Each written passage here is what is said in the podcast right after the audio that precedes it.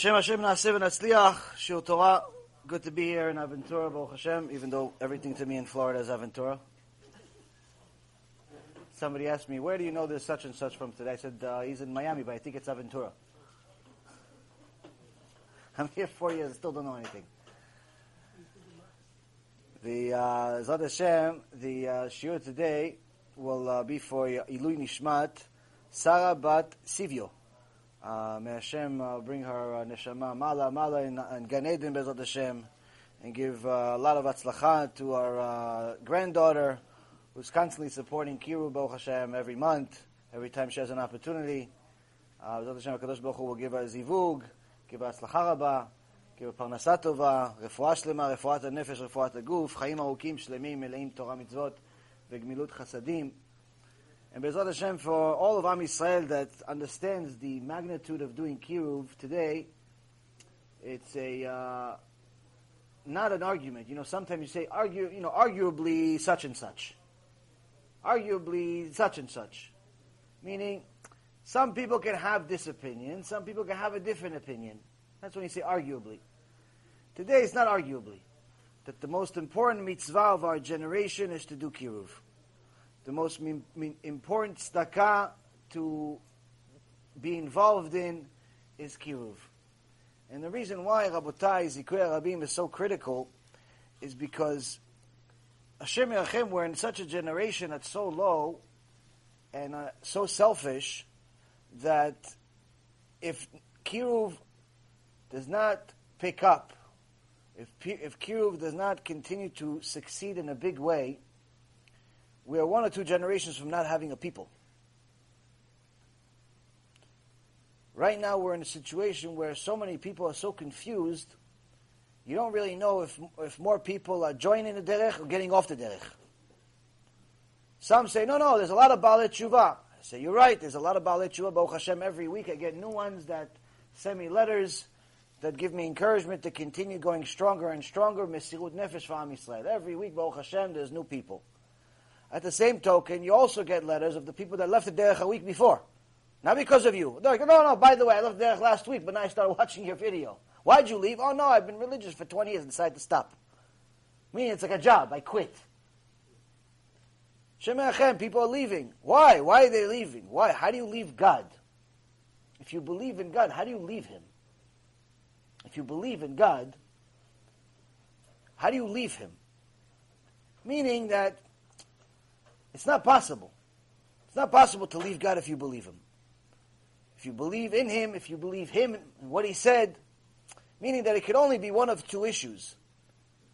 When someone is either not religious or someone gets off the derech, it could only be one of two causes. Either they don't believe in Hashem, they don't believe in Him, they think that the world came from nothing, they think that they came from monkeys, they think that their great ancestor is an amoeba, and maybe the ant that was right at the petach over here. There was an ant right outside of the Breslev Center that I saw. I said hello to her. She goes, "Oh yeah, I'm Steve." Don't say hi. Come on to Steve. Don't just say hello, Steve. Maybe it's their cousin or something from a previous generation, Gilgul or something. Some people think that. Other people, no, you ask him, you believe in Hashem? It's like, of course I believe in Hashem. Are you crazy? What do you think, I'm an atheist? I said, okay, so how come you don't keep Shabbat? How come you don't keep Talat Mishpacha? How come you don't watch your eyes? How come you don't watch this? How come you don't watch anything? All you watch is Kaduegin. All you watch is, you watch soccer. That's all you watch. Not the Brit, not the eyes, not the Shiur Torah. All you're watching Kaduegin. You're watching football, you're watching basketball, you're watching Shtuyot, you're watching the stock market. How come? Oh, for each their own, I'm not at that level. It's a constant answer, I'm not at that level. Meaning that this person, unfortunately, is at a level where he doesn't believe Hashem. It's not that he doesn't believe in Him. He doesn't believe Him. He doesn't believe that Hashem wrote the Torah and He meant it. Then when you say, Amen, it's Rashi Tevot, it's an acronym for El Melech Ne'eman.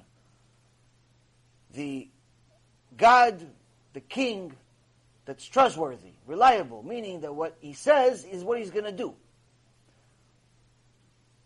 That's every time you say Amen. The Chafetz Chaim, alav shalom, said that it was worth it for Hashem to create the world with all of the universe, the cosmos, the 10 to the 18th power stars, as it says in Gemara Masechet Brachot, page 32b, exactly how many stars we have in the universe, 1064340, and then 12 zeros after it.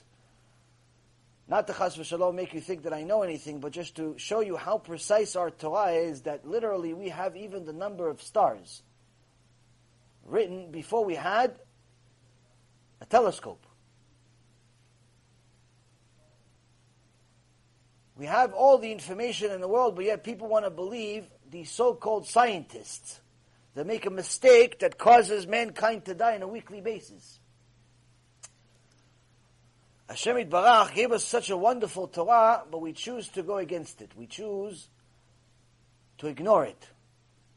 The Chafetz Chaim says that it was worth it for Hashem to create the world with everything in it, with all the cosmos and all the stars and all the universe and all of the planets and the water and the rules of the world, the oxygen, the hydrogen, the whole table of contents, the rules of the world as far as gravity, black holes, and black swans in the stock market, all of these things. For what? For one Jew in the middle of Miami, Florida, to say Amen. That's it, once. World is around. Almost 6,000 years. No one ever said Amen. Shem Erechem. Chafetz Chaim says, one guy says, somebody says, Baruch Ata Hashem, Elokeinu melech haolam, borei pri ha'etz. One guy says, Amen. Chafetz Chaim says, it was worth it for Hashem to create the world for the Amen. One Amen. Why? Because you're testifying that Hashem is not kidding. You're testifying that Hashem holds His word. That even if you want to go and use the few minority opinions that say that the average secular person that doesn't know what Shabbat is considered Tinok Shenishba, you could still never tell that Tinok Shenishba that he's going to Gan Eden, because that would be a kfirah, and that would be against the Torah, and that would be a lie. There's no free ticket to go into Gan Eden. Meaning that even if you say that someone that drives on Shabbat is Mechalel Shabbat Befaresya, but you want to use the opinion of the Lubavitch Rebbe, or you want to use the opinion of Rav Moshe Feinstein, or you want to use the opinion that some say is actually the opinion of the Chazon Ish, while others say it's a misunderstanding. Either way, let's say it is, that because he's secular, he drives on Shabbat, he's a Tinok Shenishba. The rest of the poskim obviously go against it. They say, no, he's not a Tinok Shenishba. The guy drives on Shabbat. He's surrounded by Jews. He lives in New York. As a matter of fact, Rav Moshe Feinstein, the one that says a Tinok Shenishba, also said that if he lives in New York, there can't be a Tinok Shenishba. Why? Everybody's Jewish. But anyway, let's say you want to do a psak like that and say everybody's a Tinok Shenishba. Everybody is a captured baby. You still can never tell this man that he's going to Gan Eden or he has nothing to worry about. What you can do, halachically, is you can allow him to touch your wine on Shabbat and still drink it. That's all you're allowed to. If you want to be a psak, like the minority opinion, all you're allowed to do is say, if he touched my wine, I don't have to throw it out. So you saved yourself $20. If, let's say, for example, he says Kaddish, you could say Amen. You could say Amen. But Rav Ovadia says, but in reality, if you lend the money, you could charge him interest. Why? Because the majority opinion is that even if he's a Tinok Shenishba, he's only a Tinok Shenishba on specific sins, on specific things. He's not a Tinok Shenishba on everything. He doesn't know nothing. He came to Beit Knesset, right? So he knows he has to go to Beit Knesset. He says Amen when somebody says a prayer, right? So he has to say Amen every time he sees a prayer. He sees that somebody prays, so every time he eats something, he knows he has to pray. So every time he doesn't do it, he has a sin. He sees people keep Shabbat, so he knows he has to keep Shabbat, and so on and so forth. He saw things. He's not Tinok Shenishba for everything. The point is, Rabotai, there's no free lunch, there's no free ticket to go to Gan Eden just because you're a nice guy, And for all of those people that want to give these free tickets that don't belong to them to people, all you're doing is you're destroying neshamot. If there was any remote chance that the guy was ever going to do tshuva, but you tell him, no, you're Tiokshinishba, you don't know anything, it's okay, it's just keep tzedakah, everything's going to be fine, you're making matters much worse. It's better that you stay quiet.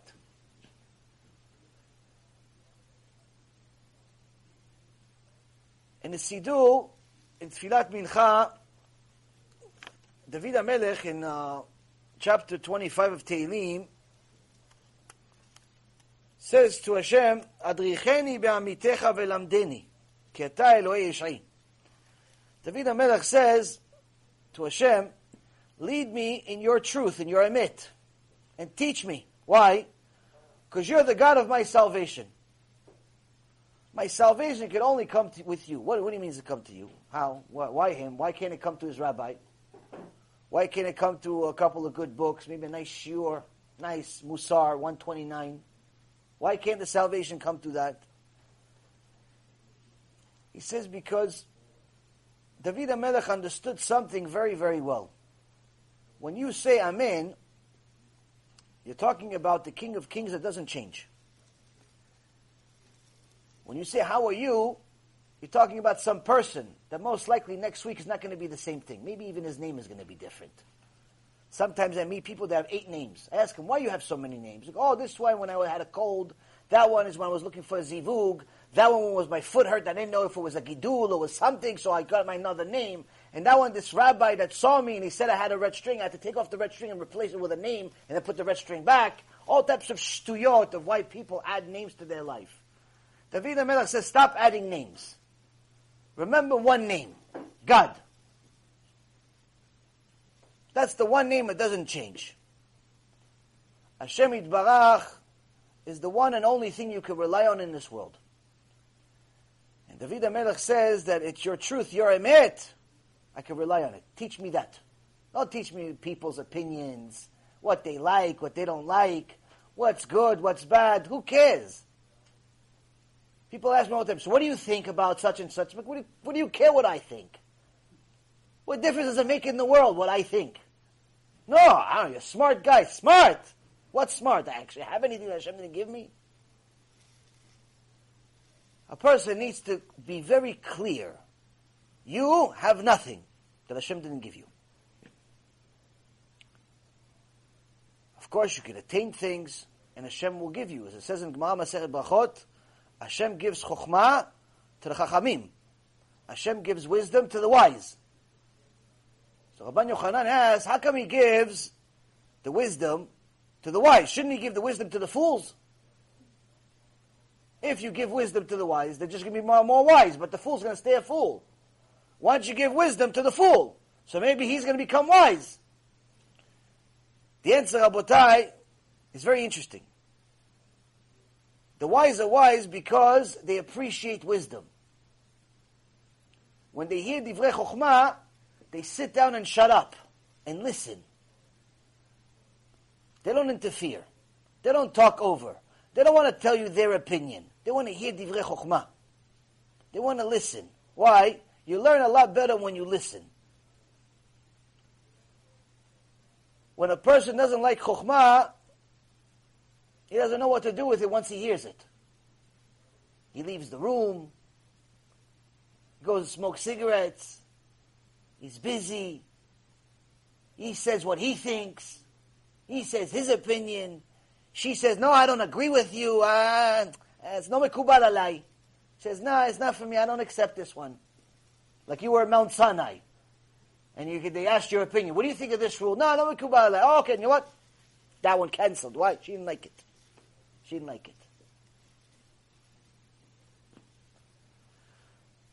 it. Lamdeni ki ata Eloi Yishai. Hashem, teach me, because you are my salvation. You're the only thing that could save me. Save me from the lies. Save me from the falsehoods. Save me from the stupidity. Save me from the make-believe. Save me. Today, Rabotai, not a lot of people care about saving. People care about making sure that other people either know that they know or know that they don't care. And this Mishnah in Pirkei Avot is each word, each example that Yehuda ben Tema gives us is an explosive example of Midah, a character trait that we have to adapt in order to survive the falsehood that surrounds us. Right now, Baruch Hashem, there's a lot of people that are in the Torah business. There's a yeshivot, there's kollels, schools, books, publication houses, newsletters, and so on. But I really always want to ask, if you're already doing it, at the end of the week, at the end of the month, at the end of the quarter, at the end of the year, every normal operation reviews. What have I done? What's the point? What do you assess your point as? If you're in the Torah business, how do you assess it? Now, if it's just pure learning, then of course you assess it based on your achievements, how many masechtot you finished, how many tractate of Gemara you finished, if you finished the whole Shas, if you finished half a Shas, or if you're learning something else, different parts of the Zohar, the Rambam, whatever it is that you're learning, you have to assess it. Aside from learning, what else are you doing with this Torah? Because the Gemara in Masechet Avodah Zarah says somebody that learns for no purpose, meaning just for himself, is like somebody that doesn't have a God. I mean, you can't just keep all this knowledge to yourself. You have to share it with somebody at some point. Your family, your friends, your community, your children, somebody. You can't just keep it to yourself. Write a book. Obviously not right away, but the point is that you have to have an intention. If you're in a Torah business that way, you're writing things or you're sharing things, okay, fine. But if you're giving lectures, or you have a beit knesset, or you have some type of irgun, some type of organization,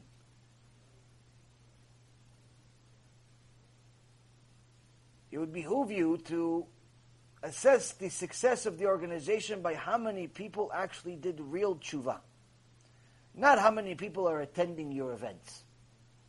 Because if you have an attendance of 5,000 people, but they're all Christians, or act like Christians, you're not really doing anything for yourself or for them. If no one's changing, if everyone's staying exactly the same, they drove on Shabbat 6 months ago, they're still driving on Shabbat now. Nothing has changed. They walked around with no kippah 2 years ago, they're still walking around with no kippah today. They lay tefillin maybe once a week. Now, after they're already coming to your so-called shiur for a year, you have to measure that. You have to see, and what am I doing? Why am I failing here?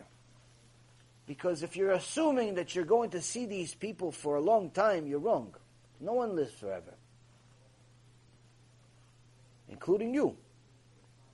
So for anyone that's in a Torah business, you have to assess your success rate by looking at Baalei Teshuvah, because that's what we need. Am Yisrael does not need more golf tournaments. Am Yisrael does not need more synagogues. Am Yisrael does not even need more Sifrei Torah, by the way. In this generation, do you ask any of the real big chachamim, what should you donate a lot of money to? Sefer Torah, or some type of sefer for limud, for learning? So every one of them will tell you, of course, for sefer for limud. Of course, a tractate of Gemara, give them the whole Shas, a few Shas, maybe a whole section of Shas, Daf Yomi, sponsor Avrechim, Kiruv, a lot of other things. No sefer Torah. Why? It says there's so many Batei Knesset with extra Sifrei Torah, that in order for the Sefer Torah to be, to take out, it has to win the lotto. The Sefer Torah has to win the lotto in order to be used. Why? How many Sefer Torah can you possibly use in 1 week? Maximum 3. Maximum 3. Monday, Thursday, and Shabbat. That's the 3 times a week they use a Sefer Torah. So let's say you use a different Sefer Torah, which is uncommon. Every single time. Usually the rabbi, the Baal Koreh, likes to use 1. But let's say he uses 3. Now, at best case scenario, you got 150 times. 150 times using the Torah during a year, maybe a little bit more. Some of these Batei Knesset have literally 200, 300 Sifrei Torah in a basement. There's no room. They have a whole floor just for Sifrei Torah. And somebody says, oh, Kvod Aram donating another Sefer Torah, 60,000. Chazaku Baruch, Shrecha. What a Shrecha. You're just having 60,000 parked in the basement. What'd you do? We don't need more Sifrei Torah, Rabotai. We need more Jews. We need more Jews, Rabotai. We need more Jews. So some people understand this, and they donate a little bit of money, they donate a little bit of time, they donate a little bit of expertise. They invest in Am Yisrael. And those people, time and time again, I see that they have, at one point or another, they have a miracle. Sometimes it's right away, sometimes it takes a while, sometimes they won't even notice it. But I see, from an outside perspective, it's much easier to see. Oh,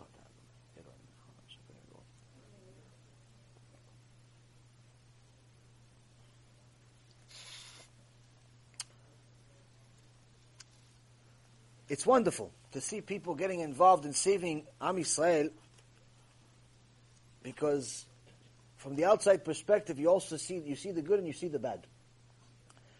And you see that on the bad side, that we are literally only one generation away, two generations away from either everybody's going to do tshuva or Hashem Yerachem. There's just not enough. There's not enough Jews being created. A lot of Jews in the world. There's not enough real Jews created. People are falling off the derech very, very fast. Rabbis are helping them sometimes fall off the derech. People have no emunah whatsoever, so they don't want to have any kids. At least 5 times a week, people ask, can I continue taking birth control pills? Can I just not have a baby for the first 3, 6, 7, 8, 9, 10 years of marriage? Until I have, the house and the car and the second, the vacation house and the dog and the cat. Can I just adopt a kid when he's like 18, say hello, and then send them off away back to the parents that had him?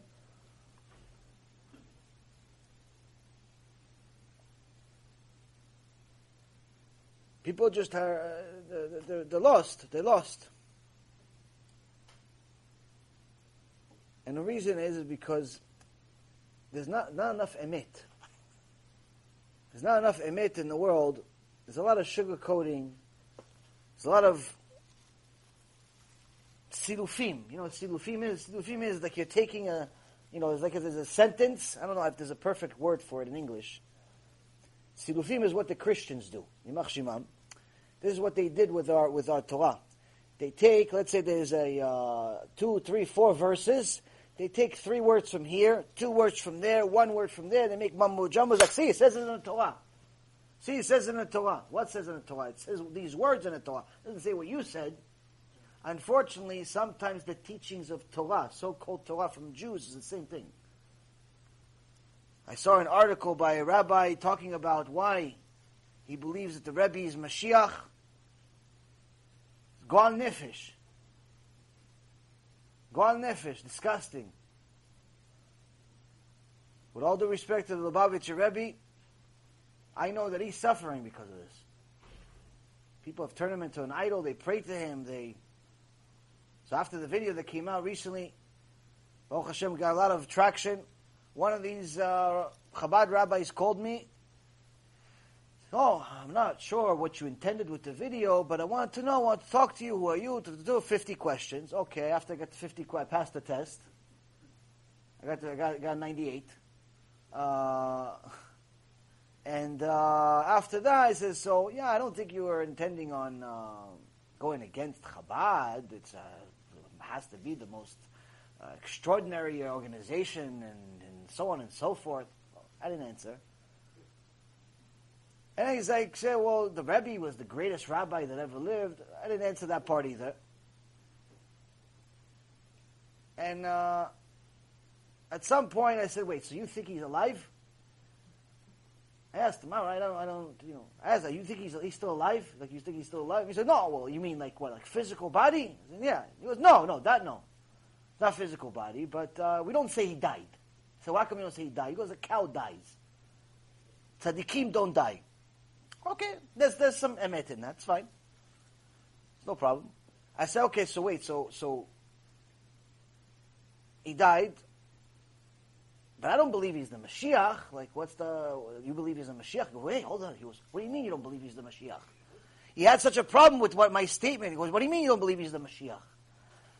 And then we went to this half hour, like I have all this extra time in my life, half hour debate of why he's not the Mashiach. And I already know their argument, because every single one of them has the same exact argument, the same Rambam, and the same Talmud Bavli, and it's the same exact thing over and over again. It's like you feel like you're talking to the machine. It's the same exact thing, same pages, same Rambam, same everything. It's all the other script. I remember in the brokerage business, I gave everybody a script to train them in order to be good salesmen. Because, like I always tell you guys, words sound much better in your brain than it does coming out of your mouth. So if you want to be a good salesperson, already know what you're going to say before you say it. Already know what you're going to say before you say it. Even if it's you're saying it, no one told you, you're saying it, write it down before you say it. Why? Because if you read it, more likely you'll make less mistakes. And more likely you'll stop yourself from making bigger mistakes by not realizing that until you wrote it, that it really is terrible what you just said. Preparation. Preparation is necessary for everything in life. So this was one of these debates that I was prepared, because I've already had it several times. So we talked for a half hour, and it's this and that and this and that. And I asked myself, okay, so hold on. So I heard the debate. Let's just save the time. You're using the Gemara in Masechet Sanhedrin. Talks about the names. There's going to be several possibilities of who the Mashiach is going to be. One of them, his name is Menachem. And because of this Gemara, they're saying, oh, the Lubavitch Rebbe's name is Menachem. Yes, you're right. But in the Gemara, it also gives a last name, which is not the Rebbe's last name. Oh, so you'll just believe half the Gemara? Just believe half the verse? Second, the Gemara says that if it was in a generation of Daniel, it would be Daniel, being the Mashiach, meaning. If the Mashiach came in a generation of Daniel, the prophet Daniel, Daniel would have been the Mashiach. If it would have been in a generation of Rabbi Yehuda HaNasi, the original Rebbe, Rabbi HaKadosh, it would have been him. Rabbi Yehuda HaNasi. So, from here we learn that there were possibilities in the past. There's also a Torah, there's a Tanakh that says that Hashem decided that it would be a good idea to give Chizkiyahu HaMelech to be the Mashiach. He made all of Am Yisrael do tshuva. Little babies knew the entire Mishnah by heart. Little babies, mamash, bemet. Everybody knew. No, he said, I put a sword in the ground. He says, anyone who doesn't learn Torah, I'm going to kill you with the sword. Everybody left the job. Nobody worked. Everybody just learned Torah. All day, all night. Little kids knew the entire Mishnah by heart. Kodesh Kodashim, Hashem says, I'm going to make this guy Mashiach. But then the Yetzirah says, yeah, you're right, Hashem, he's good, he's great, but he didn't sing to you. And his grandfather, David HaMelech, sang to you with Teilim, and you didn't make him Mashiach. So how are you going to make the grandson that did technically less? Yetzirah, Ra, Yetzirah. Always finds the one thing. Ra, that's what Moshe Rabbeinu called him, evil. One thing he didn't do, he didn't sing to you once. He's like, no, don't bring Mashiach. He can't be Mashiach. Hashem says you're right. You didn't sing to Hashem. Can't be Mashiach. You see, Midat Adin is very critical, Abotai. The Mashiach was passed over because of a song. You think he's going to let you be a Mechalel Shabbat?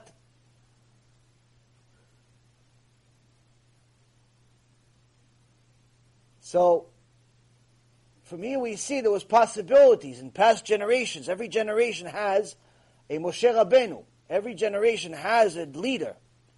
Every generation has the soul of Mashiach, but not until now. Since the beginning of time, we have not gotten the Mashiach. Why? It hasn't been time. There's always been something. But the reality is that the Lubavitch Rebbe being Mashiach is a problem because he died. But they say, no, he can reincarnate. So there is one Chacham that I found. One. Out of all the Chachamim, Baruch Hashem, Am Yisrael has a lot of Chachamim. There's one Chacham, I believe it was Abarbanei. It says it's possible that the Mashiach dies and resurrects. Comes back to life. It's possible. The rest of the people say once somebody dies, everybody else believes he dies, he cannot be Mashiach. But there's one opinion that says, no, he can resurrect, come back to life. And that's what they're holding on. This one opinion, single opinion. The beauty of it is that the same Gemara that they use for a source is the same Gemara that destroys that argument. Why? And that's what I said to the Rabbi. Nice guy. I told him, listen, you're going to use this one opinion. Oh, you know the opinion? Yeah, I know the opinion. Yeah, I had this argument before. So you're going to use that opinion, you're going to come back from life, everything. Okay, fine. From that Gemara, yeah, from fine. Okay. Yeah, and also goes with the Rambam, and it says this, in Lechot Melachim, he accomplished all this, he accomplished all that, all these different things. Fine, no problem. They listen to the Rambam for Lechot Melachim, of what the Rabbi supports the Mashiach is supposed to do, but when the Rambam says you're supposed to cover your head with a mitpachat, they don't listen to. Rambam says cover your head with a mitpachat, they don't listen to that part. They listen to the Zohar for the wig. You see what's going on here? We pick a little bit from Rambam when it's Ilchot Melachim. That's good. Ocheach tocheach et amitecha, rebuke your brother. No, we don't listen to that part. Bala Tanya, we like the stuff of Tanya, except chapter 1 where it says you must rebuke your brother or you go to Gehenom. It doesn't say that one. We skip page 35 of the Tanya. We skip that part. We skip it. We go somewhere else. We see there's like a little bit of siluf. They said you're going to use this Gemara. Okay, so let's see.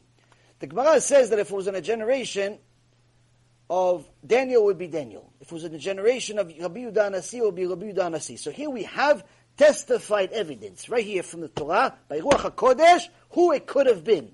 And we have a Tanakh, Chizkiyahu, and we have Tanakh, David HaMelech. We have. It's not like opinion, he's good, he's not. No, right here we have evidence, what Hashem thinks. If it's written in the Gemara, that's what Hashem thinks. If it's written in the Tanakh, that's what Hashem said. So we have evidence. It's not a debate. There's no machloket. So if already we're going to believe that there's a reincarnation, we're going to use the one opinion. Let's say the one opinion is right. Sometimes the one opinion is right. Let's say we're going to use that one opinion. With all due respect to Kvodo, the Lubavitch Rebbe, why would it be him? Why wouldn't it be the prophet Daniel? That the Gemara says it should have been him. Why wouldn't it be Rabbi Yehuda HaNasi, the original Rebbe, Rebbe HaKadosh, that wrote the Mishnah? Gemara said it should be him. Why wouldn't it be Chizkiyahu that Hashem said it should be him? Because he missed one song. He missed one song, so it's not him. So why shouldn't we say, okay, you know what, the song's not such a big deal, we waited 3,000 years, okay, chalas with the song. Go. We had a lot of songs 3,000 years. Why wouldn't it be him? Hashem said it's him. Why wouldn't it be David HaMelech himself? It's already reincarnating. Bring David HaMelech, David, Ruth, yeah, David, good. Mashiach. Why would it be the Lubavitcher Rebbe? Why? Rabotai, as I said in the clip, and I'll say over and over again, sometimes people fall in love with their idea so much, they forget it's an idea. Sometimes people fall in love with their rabbis, they forget he's still flesh and blood. As much as I love my rabbis, I constantly remind myself they're still flesh and blood, even though sometimes it doesn't seem like it. The reality is, Rabotai, the Torah is to sanctify Hashem's name, not to desecrate it, not to start creating new emet, new truths. And when you pick and choose what you want to believe and what you want to follow, this one from the Rambam, this one from the Zohar, this one from this one, this one from that one, and all of these different silufim, you're picking and choosing, you're using copy and paste. For the Torah, you're creating a churban. You're creating a disaster. You're destroying the Torah, Hashem Yachem. And that's why I say that if we don't have a lot more people do real tshuva in the next generation, we're not going to have Jews. Because today, you don't really even know who's a Jew anymore. There are certain Batei Knesset that they literally, you see everybody looks like They just came from a Chabad center. They just came from a black and white. Everything is good, wonderful. Wow, Ashrechem, Ashrechem, Ashrechem. 8 out of 10 are not Jewish. Not Jewish, Bechla. Forget they don't keep. No, they're not Jewish, but they look Hasidish. Why? Because today, unfortunately, Judaism has turned into a culture and turned into a style. If he wears black and white, he must be a Jew. Everybody wears black and white. I remember on Wall Street, we wore black and white also, but all of us were green.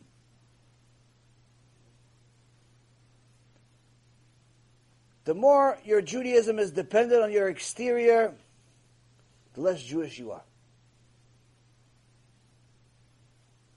Judaism is not dependent on your exterior. The exterior is supposed to match the interior.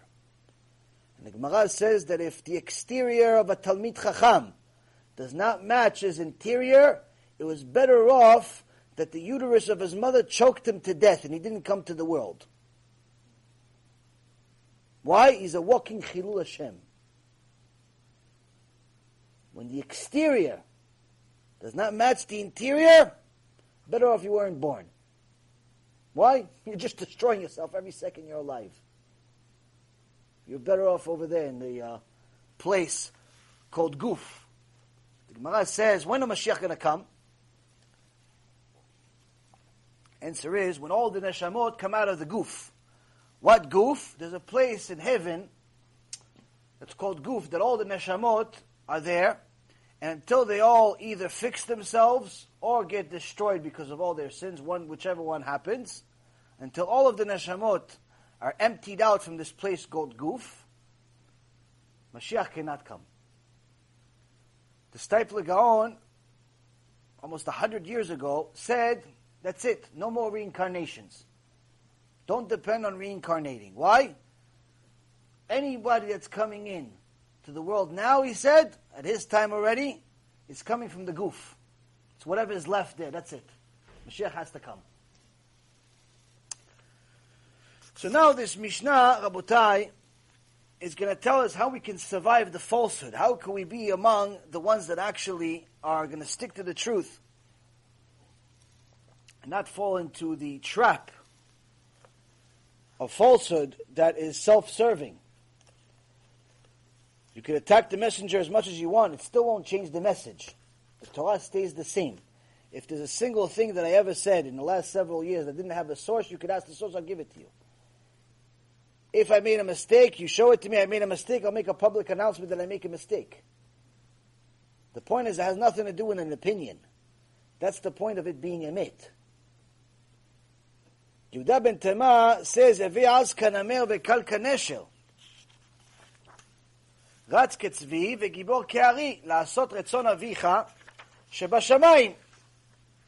ben Tema says, be bold as a leopard, light as an eagle, swift as a deer, and strong as a lion to carry out the will of your Father in heaven.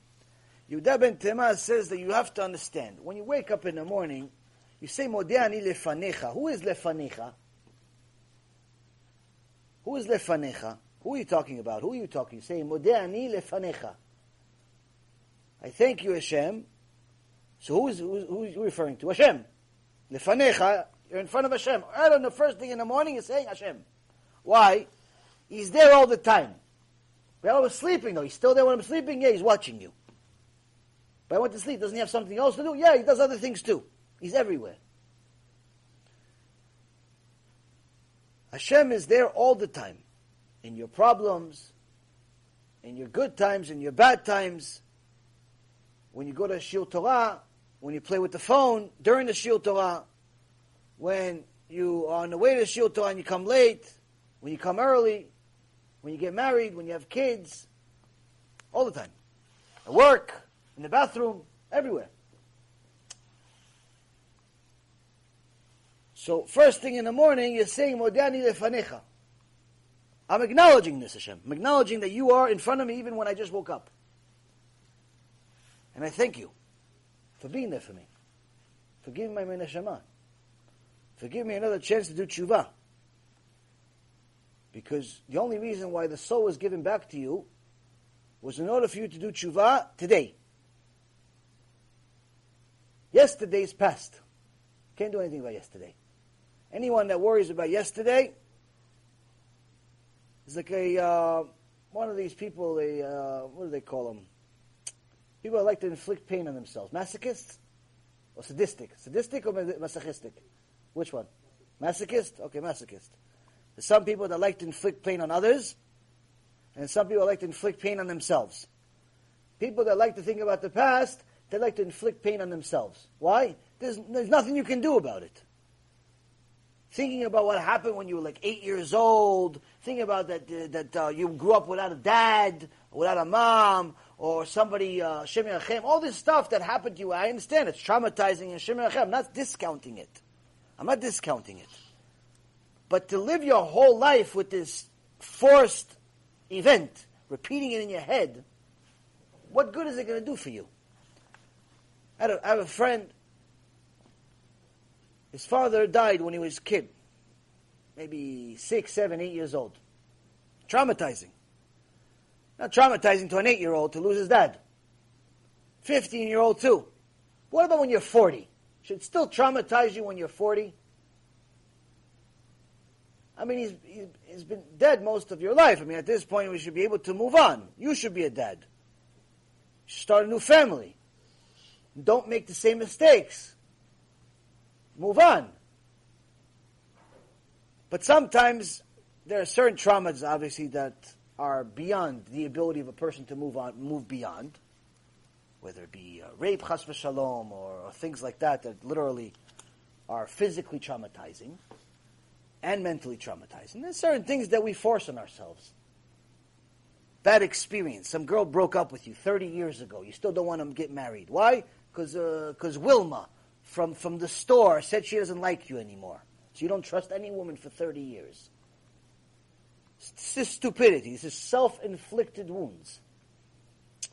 Some people like to do that. Some people like to think about their past to destroy themselves. This is a poison. This is drinking poison for a living. Abutai, in order for us to succeed, we have to move forward. I understand that sometimes moving forward is painful, but it's necessary. And you'll see that happiness is much closer than you could imagine. But if you don't let yourself move forward, if you don't stop thinking about the past and start planning the future, start working on the present, you'll just suffer for the rest of your life. What kind of life is that? So Yehuda ben Tema says that you have to understand that all of what you do, whether it's being bold as a leopard, light as an eagle, which we'll explain what all of them mean, swift as a deer or strong as a lion, all of it is to carry the will of your Father in heaven. What does it mean to carry the will of your Father in heaven? To carry the will of the Father in heaven, meaning that if what you're doing, doesn't matter what it is, your job, your marriage, your learning, your teaching, your hobbies, everything. If it has no benefit, it serves no benefit to your Father in heaven, to Hashem Yitbarach, don't do it. Why? There's no point. The Gemara in Masechet Chagigah, I believe it's 4a, says if a person came and didn't find a way to sanctify Hashem's name, it was better off he didn't come to the world. Why? There's no point. There's no point to your life. You didn't find a way to honor Hashem, sanctify His name, publicize it, do something to show the world, it's Hashem. Modeh ani lefanecha. Who's a lefanecha? Oh, it's his, you don't know lefanecha? Okay, let me go bring it to shiur. You tell people who Hashem is, you do something to sanctify Hashem's name. You didn't do it. There's no point to your life. Zero. Nothing. How often? Every day. Every day. Not like once a week on a Tuesday night at 11 when no one's watching. Every day, you have to sanctify Hashem's name somehow. Through a blessing, through a tzedakah, through a learning, through a prayer, through something. You have to do something to sanctify Hashem's name. This is one of the keys to shlemut, to achieving completion with Hashem. Where you are becoming slowly but surely a soldier of Hashem. And here is the only place where a woman is allowed to be a soldier. Someone asked me today, are women allowed to be soldiers in case of a war? The answer is no. And the reason why is because we need people back home to build Am Yisrael, take care of the kids, make sure they learn Torah. Wars are won by Hashem. They're not won by guns. So if we go out there to go help Hashem as if he can't do it by himself, we're going to send the women too, who's going to take care of Am Yisrael? So, Yehuda ben Tema says, remember, rule number one, everything you do is for Hashem. Everything you do is for Hashem. If it's not for Hashem, there's no point. Oh, what about my job? My job is not, I don't work for a Kiru of organization. You don't have to work for a Kiru of organization. You don't have to work for a kollel. But what do you do with the money that comes from your job? Does it go to buy more video games? Does it go to buy more burgers? So you have another chin? Well, you don't have two is not enough. Two chins is not enough. You want a third one? What does the money go for? For what? What does it do? What are you doing with this money? Okay, you don't have to work for yeshiva. It's preferable you don't work for yeshiva. Why? You make no money. Work for Microsoft and Qualcomm and Coca-Cola and UPS. Work for them, no problem. As long as it's a kosher job, not on Shabbat, no problem. But what are you doing with the money? Is the money sanctifying Hashem's name? Are you giving maaser? Are you giving maaser only to Hanukkah parties or to actually bring Jews to Am Yisrael? What about your marriage? Is your marriage sanctifying Hashem's name? Are people looking at you like, wow, what a nice religious Jewish couple. Wow. Are they saying that? It's like, oh yeah. What are they? I don't know. I think maybe they're Arabs. Maybe they're Puerto Rican. You know what? He kind of looks like he's from Africa somewhere. Why? I don't know. There's a certain thing about him. What, you don't look Jewish? People can't tell you're Jewish? Why not? Why can't people tell you you're Jewish? Why can't people tell that your wife is Jewish? Why can't they tell that she's even your wife? You know, it's impossible to tell if somebody is married if they don't cover their hair.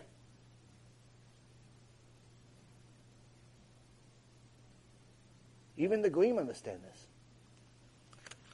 So your marriage is supposed to sanctify Hashem's name.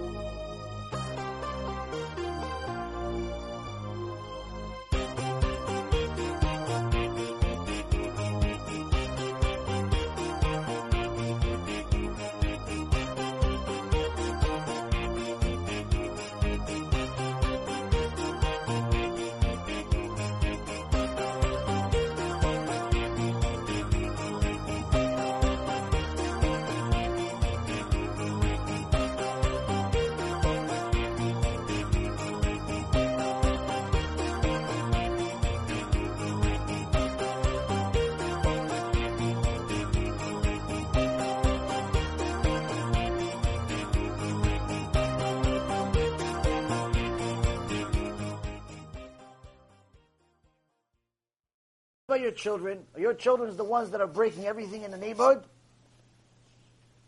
Or they're the ones that they're the first ones that are Baalei Chesed.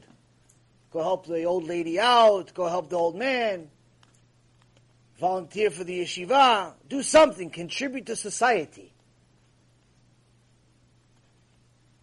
Rabotai, there's so many opportunities to sanctify Hashem's name. The more you think about it, the more you realize, wow, that's why the punishment is so dear for not doing it. I have an opportunity in every single step that I do to sanctify Hashem's name. Every opportunity. So, when a person understands that his job is to sanctify Hashem's name, that already reorganizes his entire plan. Restructures his entire agenda. Why? He's always thinking about Hashem. He's forcing himself to think about Hashem at all times. I remember when Rabbi Ephraim told me, when we first started, he told me about Moshe Rabbeinu. He said, you know, Moshe Rabbeinu, he thought about Hashem all the time. I said, what do you mean all the time? Like, you know, once in a while, a few hours a day. He goes, no, all the time. I said, what do you mean all the time? All the time, like maybe like 10, 12, 15 hours? He goes, no, all the time. I said, what do you mean all the time? What does that mean all the time? I'm a very precise person. I need to know, what does it mean all the time? He said, all the time. I said, wait, you literally mean all the time, like 24 hours a day? He said, all the time. How is it possible to think about Hashem 24 hours a day? He said, when he would breathe, he said, thank you, Hashem, for the breath. When he would speak, he said, thank you, Hashem, for allowing me to speak. When he would see, he said, thank you, Hashem, for allowing me to see. When he'd hear some bird somewhere, oh, thank you, Hashem, I heard a bird. You created the bird. And he'd think about the bird. And think about the creation of the bird. And he learned Torah. He's like, thank you, Hashem, for allowing my brain to understand what these words actually mean. And so on and so forth. And it was amazing to me that someone can think about Hashem all the time. The more you learn Torah, the more you arrive at the conclusion that you don't understand how somebody doesn't think about Hashem all the time. It's actually not as impossible as you would think. If you learn Torah, it becomes difficult not to think about Hashem. Why? Even your entire life. You wake up in the morning, you say, hello Hashem, thank you. You go wash your hands, oh thank you Hashem for the water, wash my hands, a little pattern that Hashem created, fine, everything's good, the rabbis. You go to the bathroom, oh, you say, thank you Hashem for the body work, no, nothing, only scream for 15 minutes instead of a half hour like yesterday, Baruch Hashem, thank you. Rabbi Yehuda HaNasi screamed for 16 years, better for me. So anyway, Baruch Hashem, everything good, everything. Every 2 seconds you have a mitzvah. Every 2 seconds you have a mitzvah. It's impossible not to think about Hashem. Unless you don't believe in Hashem. Unless you've become a robot. Unless everything has become systematic, where you're doing the Asher Yatzar already on the way to eating another piece of meat. You just emptied out the canister, so you want to fill it up again, like it's gas.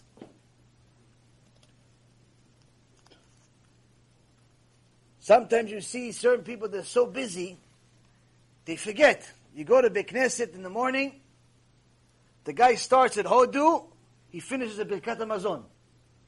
What happened? How'd you get it? He goes, I don't know, I was busy, I got stuff on my mind, you know, stress, work, my wife yelled at me, was she sleeping? Yeah, yesterday. She yelled, I'm still thinking about that, this and that. He's so busy, his mind is everywhere. He started in one place, he ended up in a Koran or something. He's in a different place. The guy doesn't know, why are you in Bekneset? What am I doing here? Where is this? Where are you guys? We're the Minyan. We're here, this is the local community. What are you doing? So, people have so much on their mind, they don't know what they're doing. It's very easy to become a robot. It's very easy to become a robot.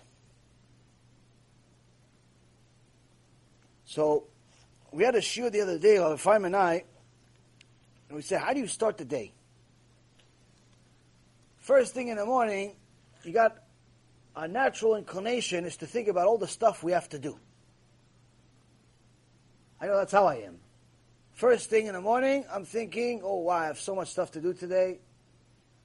I haven't achieved what I wanted to do today for the last almost 40 years. Maybe today I'll be the one. Maybe today I'll achieve what I want to achieve. And I already think about all the things I need to achieve. But then Hashem reminds you, hey, hold on, you can't even start. Why? Talk to me. We have a meeting. We have a meeting, we have to talk. We have a meeting, you got to pray.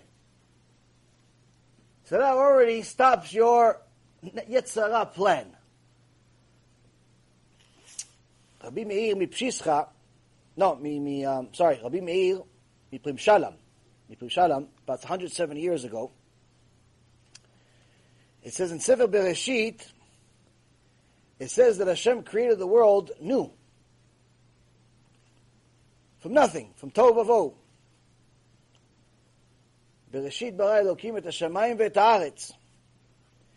And just like that, every day that you see the world, the universe, your world, your family, and so on, you should know Hashem recreated the world. Again, every day He recreates the world. He says a person needs to know that he has to manage his life the same way as Bereshit. It says, Bereshit bara Elokim et hashamayim ve'et ha'aretz. Hashem built the heaven and the earth. So a person that starts off their day, first realize, it says heaven first. First thing to do in the morning, deal with heaven. What do I have to do? Oh, I got to pray to Hashem. I got to do it to the dime. I got to go to the bathroom too. I got to go pray. Tefillin. Whatever you have to do, the morning prayers, you got to deal with heaven first. Your job, your lunch, your all that other stuff, that's aletz. That's something else. First, deal with heaven.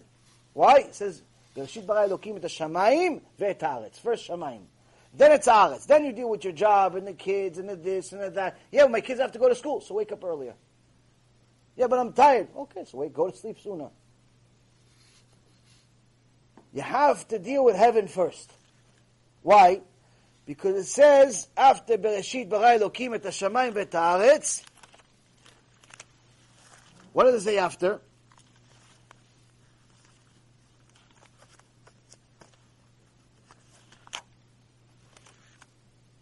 Ve'haaretz hayta tohu vavohu. It says, in the beginning of Hashem's creation, He created the heaven and the earth, when the earth was an astonishingly empty. So Rabbi Meir mi Premishlan says, if you deal with heaven first, and then this mundane world second, good. You're just like Hashem. If not, Hashem Yachem, you'll end up at tohu vavohu. Well, that's what happened. The rest of your day will go to the garbage. When you start off your day dealing with the mundane, you deal with the other things that have nothing to do with Hashem, your day can go to tohu vavohu. So Yehuda ben Tema says, start off your day, you have to be a leopard. You have to be bold like a leopard to serve Hashem. And we went over this last week.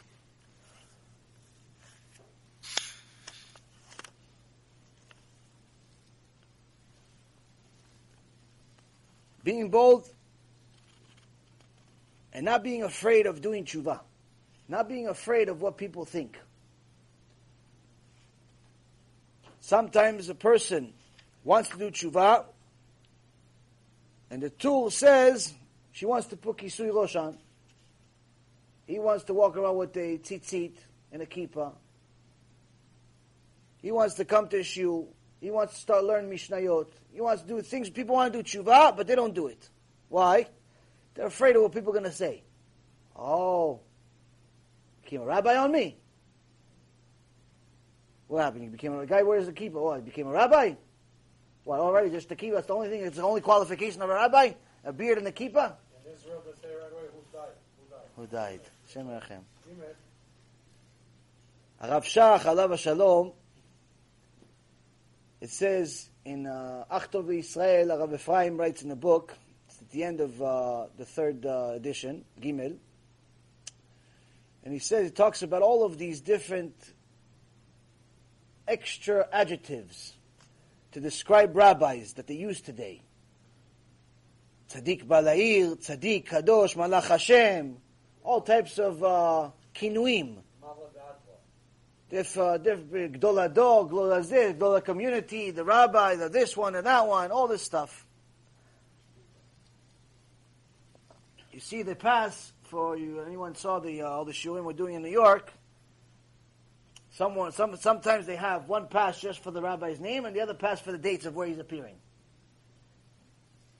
Names, so they add all these different things. Gadol, Kadosh, Malach Hashem, Angel of God, Angel of this, Angel of that, all these different things. Isha Elokim, like Avraham Avinu. So Rav Shach alav ha-shalom said something wonderful. And Rav Ephraim puts it in his book, Achtov Yisrael, Perek Gimel. And he says, Rav Shach says, when it says Rav, it's already a good sign. Why? We know he's a male. In his generation, Baruch Hashem, there weren't Rabbaniyot yet. It says, Rav, we know, good. It's good news. Why? We know it's a male. It's a man. It says, Kvod HaRav, or Rav HaGaon, I think he said Rav HaGaon, oh, that means he keeps Shabbat. All of the Gdolim that really were, really Kedoshim, Malachei Hashem, all that stuff. Not one of them used all of these names. Not one of them used all these kinuim. They would hate it. They would hate it. The funny thing is that you see that some people that are really holy,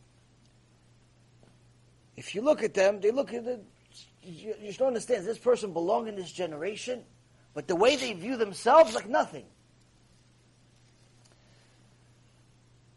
Doa Chaim writes that when a kid studies Torah, he thinks he understands everything. When a teenager learns Torah, he believes that he knows most of it. When a Talmid Chacham learns Torah, he's for sure convinced he knows nothing. Why? The more you know, the more you realize how much you don't know. Yehuda ben Tema says, don't let these Amalekim slow you down. These people that tell you, why, you became a rabbi? Don't put a kippah on. Why, you became a rabbi? You have a tzitzit on now? Oh, you go to Shul Torah? Come with us to the club. Come with this. What, you going to wear Kisur Rosh? Were you Taliban?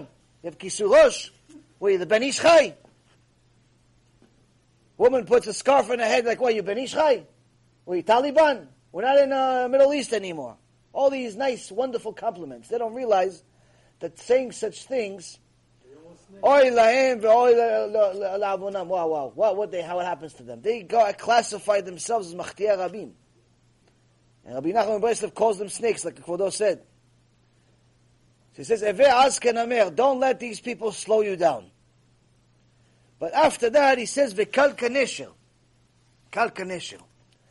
What is kal kaneshel? Being light, like an eagle.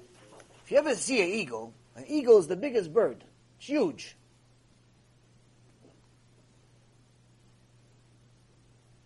An eagle has enough strength behind it that it could pick up a sheep or a goat off the mountain and fly with it. Strong bird. Don't mess with it. Strong bird. Don't mess with it. Don't hang out in the mountains.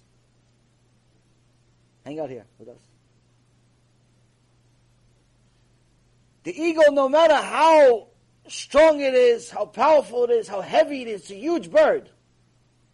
It's like a little kid with wings. 10 meters. Huge. 5 meters. No matter what, the eagle can fly high, but it can navigate and act as if there's no weight behind it, and it could change directions in a second. A person that's close to Hashem needs to be like this eagle. Chazal explains to us that sometimes you learn something, you're convinced that it's the truth. When you learn Gemara, you have to get yourself used to torturing yourself a little bit. Why? Because the Gemara sometimes convinces you that you know what you're talking about. So you go to one daf, oh yeah, that's the halacha for sure. Abaye is right for sure here, for sure. Another daf, oh, I don't know, Abaye got a little weaker here. Abaye got a little weaker. Rava looks better here. Next page, no, Abaye is winning. Abaye is winning. Go Abaye! Go Abaye! You're already good. You're good. You're right, the best. You're 3 pages into it. 8. Some sugiyot are like 10 pages, 10 dapim. You have blood coming out of your eyes already over here. Rabbi is saying this, Abaye says this. You're like, oh, it has to be one of them. There's a 50-50 chance one of them is right. It cannot be. Then you see Rabban Gamliel says, they're both wrong. You're like, Ribono shel Olam, what'd you do to me? This one's wrong, and that one's wrong. How could it be? Why do we fight for 10 pages? Why do we fight for 3 weeks of Gemara learning just to tell me a one line, Rabban Gamliel says they're both wrong? Why? Because the Torah, it's not a song. Abaye says in Gemara Masechet Shabbat, the Torah is not a song. He asked one of the Chachamim, how do you know what you know? He says, I heard it. He goes, where did you hear it from? He goes, I don't remember. He goes, oh, so you treat the Torah like a song. You memorize it. That's not how we learn Torah. Learn Torah, we have to get to the bottom of everything. And more important to get to the bottom of the truth, we have to get to the bottom of why it's not false. Sometimes, Rabotai Yekarim, it's more important to know why it's wrong, more so than why it's right.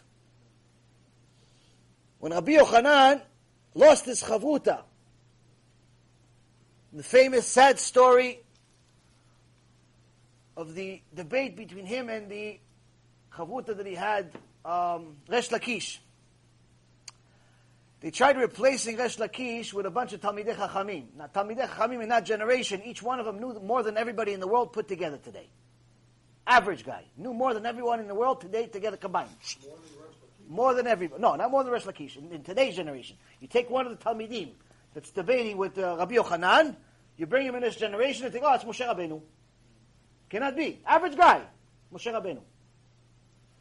Now, they bring a bunch of them to Rabbi Yochanan.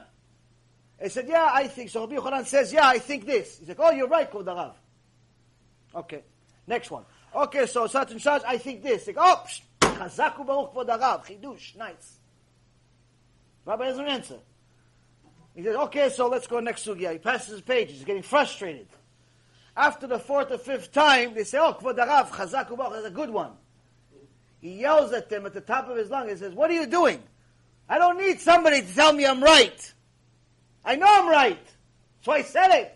I need someone to tell me why I'm wrong. Instead of you telling me Chazaku Baruch and Kol HaKavod and everything I did is good, I want you to be a Resh Lakish that gave me 25 questions for every yes that I had. He told me 25 no's. 25 reasons why I'm wrong. That's what I want. That's Chavuta.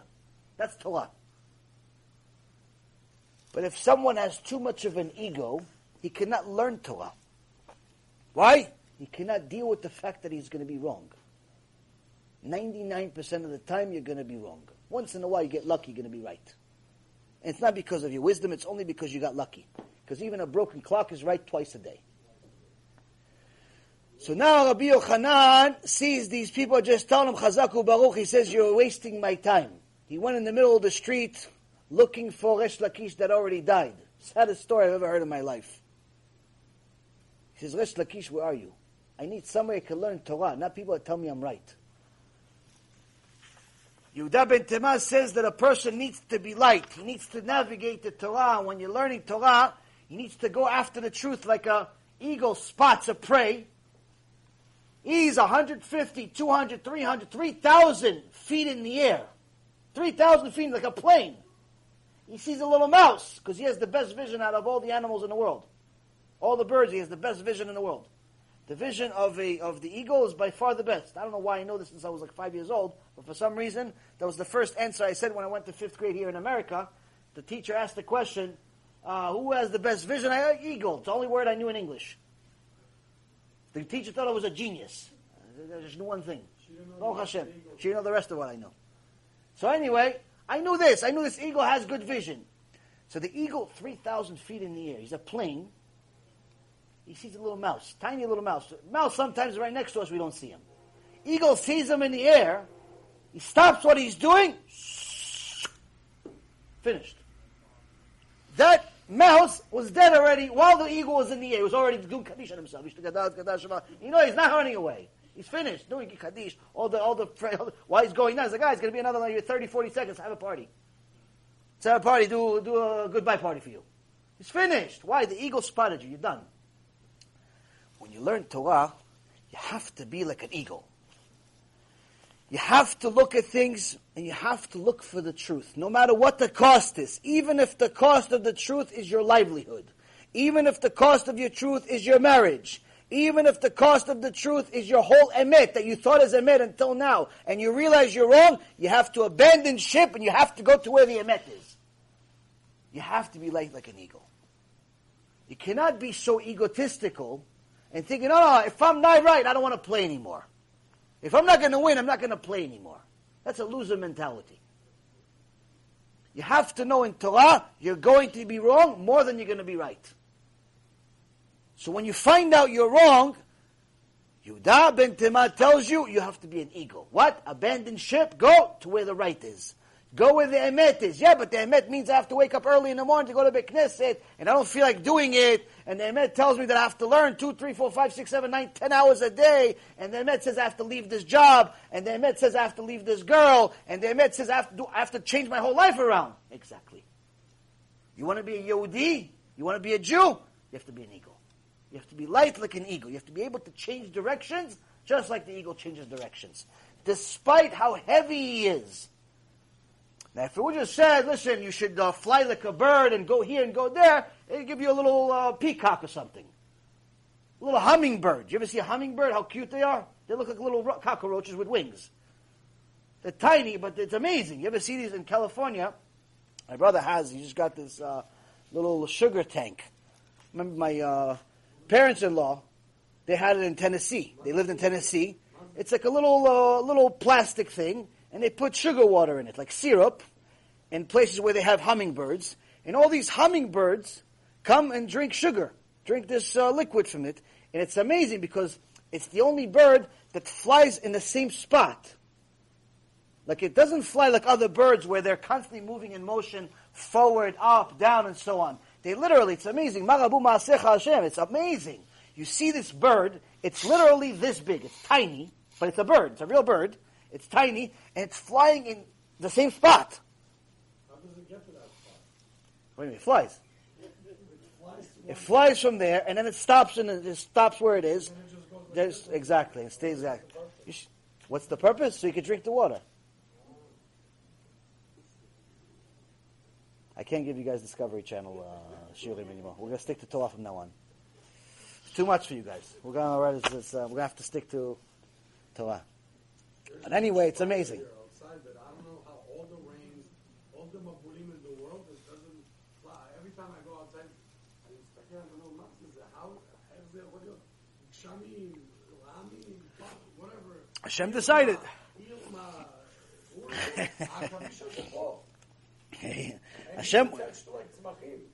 Hashem wanted it. Hashem wants. Beseder. So now, first thing we learn is we have to change directions just like the eagle. But, Chachamim also say, the Sefer HaMusar says that sometimes this is referring to people that learn Torah, but because instead of using their Torah to soften their character, to become more humble, to become more kind, to become a better human being, in fact, they become worse. They become arrogant. But why do they become arrogant? The Sefer HaMusar says they become arrogant in front of their teacher. They see their teacher. He says, just as the eagle soars on high and also swoops down, so must a brilliant scholar not puff themselves up in the presence of their teacher. They must listen humbly and minister to the needs of their elders. So sometimes these people, they learn a little bit of Torah, they came to a few shurim, they learned a few things. You gave them the stage to do a siyum masechet. Instead of saying, Baruch Hashem, I learned, I did tshuva here, I did good, everything is good, what do they do? Yeah, I know more than him, I already passed him. I already passed the teacher. Maybe past French fries. What past the teacher? People sometimes, instead of taking a compliment and getting chizuk out of this compliment to keep going, they take it to their head. And I can tell you that almost in every single case of a Talmid going against the rabbi, it's always that. I know in my experience it is. I give somebody a compliment. Wow, Chazak u Baruch. All of a sudden, he makes it think like I called the Moshe Rabbeinu. He's the Mashiach now. People should start making flags of him. Compete with the Mashiachistim from Chabad.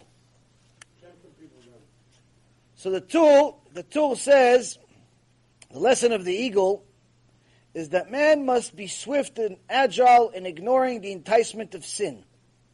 Just as an eagle glides through the sky and is able to change directions almost effortlessly, so should man teach himself to recoil easily from the beckoning of evil. In so many words, a person needs to see where the Yetzer Hara is. Now the problem with the Yetzer Hara, the Gemara says, the Yetzer Hara, Moshe called him Ra. The Yetzer Hara has 7 names, the Gemara says. But then another Gemara says he has a few more names. What does it mean? What is the first Gemara wrong? No, it's right. The 7 names are names that different characters within our forefathers called them. David HaMelech called them a certain name. Avraham, Yitzchak, Yaakov, Moshe. Each one gave him a name.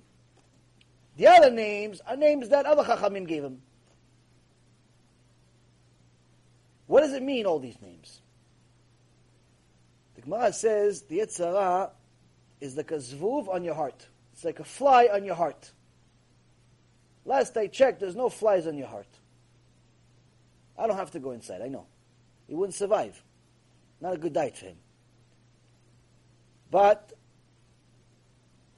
the Gemara says he's like a fly on your heart. Why? If you ever see a fly, doesn't matter how many times you shoo him away, he comes back. You want to eat nice juicy steak, burger, to build that nice third or fourth chin you want to add to your face. You know, you want to have another burger, but the fly shows up, and he arrived on the burger first. He came there first. He goes, it's mine, find his keepers. He's like, get out of here. He flies away, you look away, he's back. Sometimes you look at him, and he comes back anyway. Isn't it? That's the Yetzer Hara. That's the Yetzer Hara, Rabotai. Yetzer Hara, doesn't matter how many times you beat him. You didn't look at this girl, he's going to give you another girl. You didn't look at that girl, he's going to give you another girl. You didn't steal over here, he's going to give you another opportunity to steal. You didn't lie, he's going to give you another opportunity to lie. Every single thing, he's not leaving. Okay, so now you're good. Baruch Hashem, you're going to nets every day. Okay, so now you're going to miss Mincha instead. He's not going to bother you for Shachrit. He's like, oh, this guy's the best. This guy goes to nets. He lives there. He's nets. He's a nets. Nets also means a falcon. He's a falcon. Not an eagle. He's a falcon, right? He's already a nets. Baruch Hashem. But he never goes to Mincha though. And he's like, no, but I go to nets. But by the way, do you know what's the biggest prayer of the day? Mincha. Mincha is bigger than Shachrit. That's when Eliyahu HaNavi showed Am Yisrael who's boss. When they didn't want to worship Hashem, they wanted to follow the idols. He says, you want to follow idols? Go follow the idols. No rain. No rain will be here until you all do tshuva. 3 years no rain. People are dying. People are starving. After 3 years, Hashem says, Eliyahu, get out of the cave. Eliyahu goes and he says, oh, you want to see who runs the world? Okay, you bring all of your rabbis, all your people, all your Avdei Avodah Zarah, your idol worshippers. You bring all your things. And I have one my Korban. I go my Hashem. And we have to show in front of everyone who's boss. Do all the magic you want to do, Korban. You have to bring a fire from heaven to eat the korban, to eat your sacrifice. So they all bring a cow, one guy brings this cow, one brings that cow, and then they all try, and nothing happens. And Eliyahu HaNavi says to them, maybe he's sleeping, maybe your God's sleeping. Maybe he's sleeping, you should wake, maybe wait for him, let's wait for him. He makes fun of them. Torah says he makes fun of them. It's mitzvah to make fun of idolatry. Idolatry, idol worship, Avodah Zarah. Mitzvah to make fun of Avodah Zarah. Mutar, it's a mitzvah. Let's talk on him.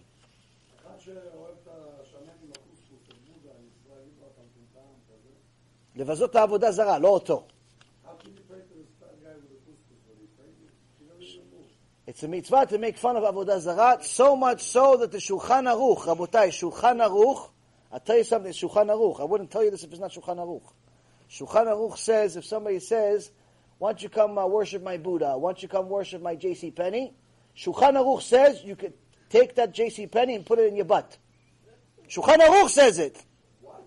Shulchan Aruch says you could take your idol, put it in your butt. It says it in those words. It says it in those words. Go check. Go check. It says it.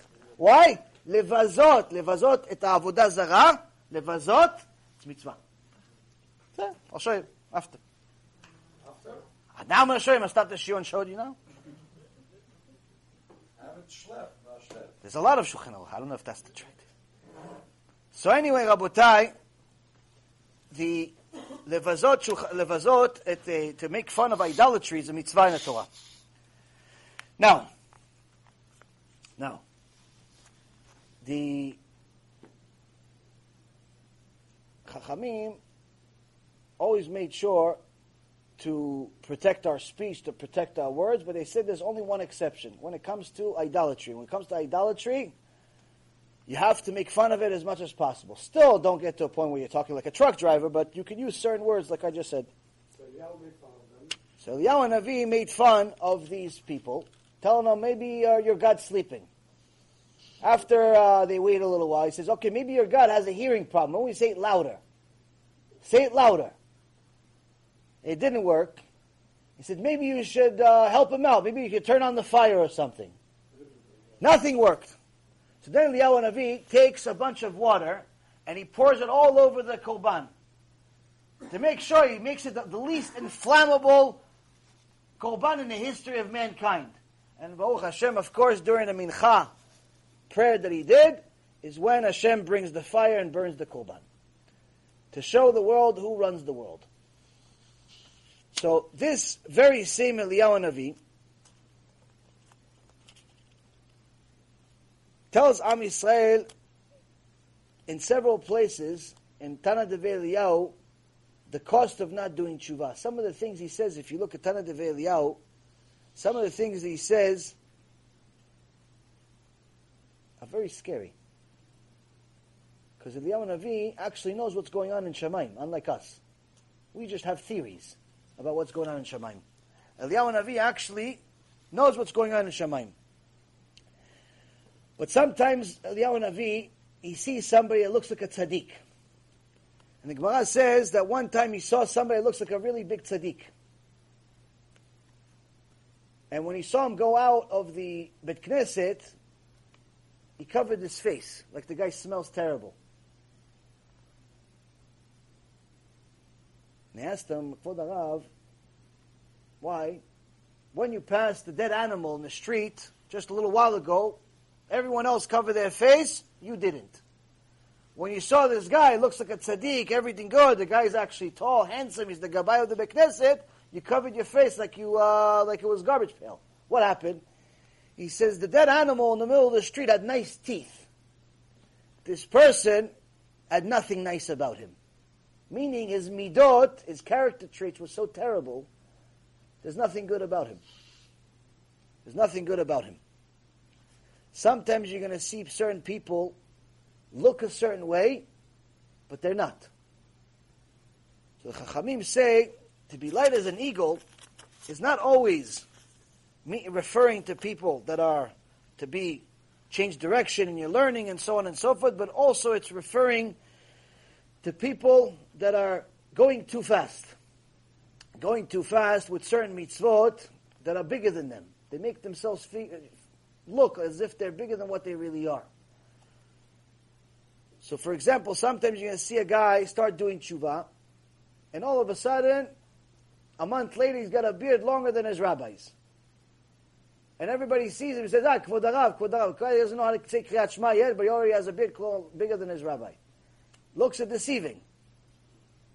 Okay, beard is free, no problem. It's not the end of the world. If it was up to me, I'd tell people you shouldn't grow a beard until you at least finish the Shas or something. Finish the Tanakh. Finish Chumash. Finish something. Finish Kirat Shema. Finish something. Do something. Don't just grow a beard and look a certain way. Be a Jew in action. Finish something. Do something. But sometimes people like to do things that are too extreme. They hear a shiur, they get a chizuk from a shiur, and say, you know what, from now on, no more technology for me. No more internet. No more iPhone. No more computer. No more car. No more microwave. No more TV. No more toothbrush. They go back to caveman. No more anything. This is churban. This is a destruction in the making. Why? You just did tshuva a month ago. You just did tshuva 6 months ago. You cannot become Bnei Brak in 6 months. You cannot become Rav Kanievsky in 6 months. You cannot. Now I know this week, Baruch Hashem, we're doing a Da'alon HaKodesh.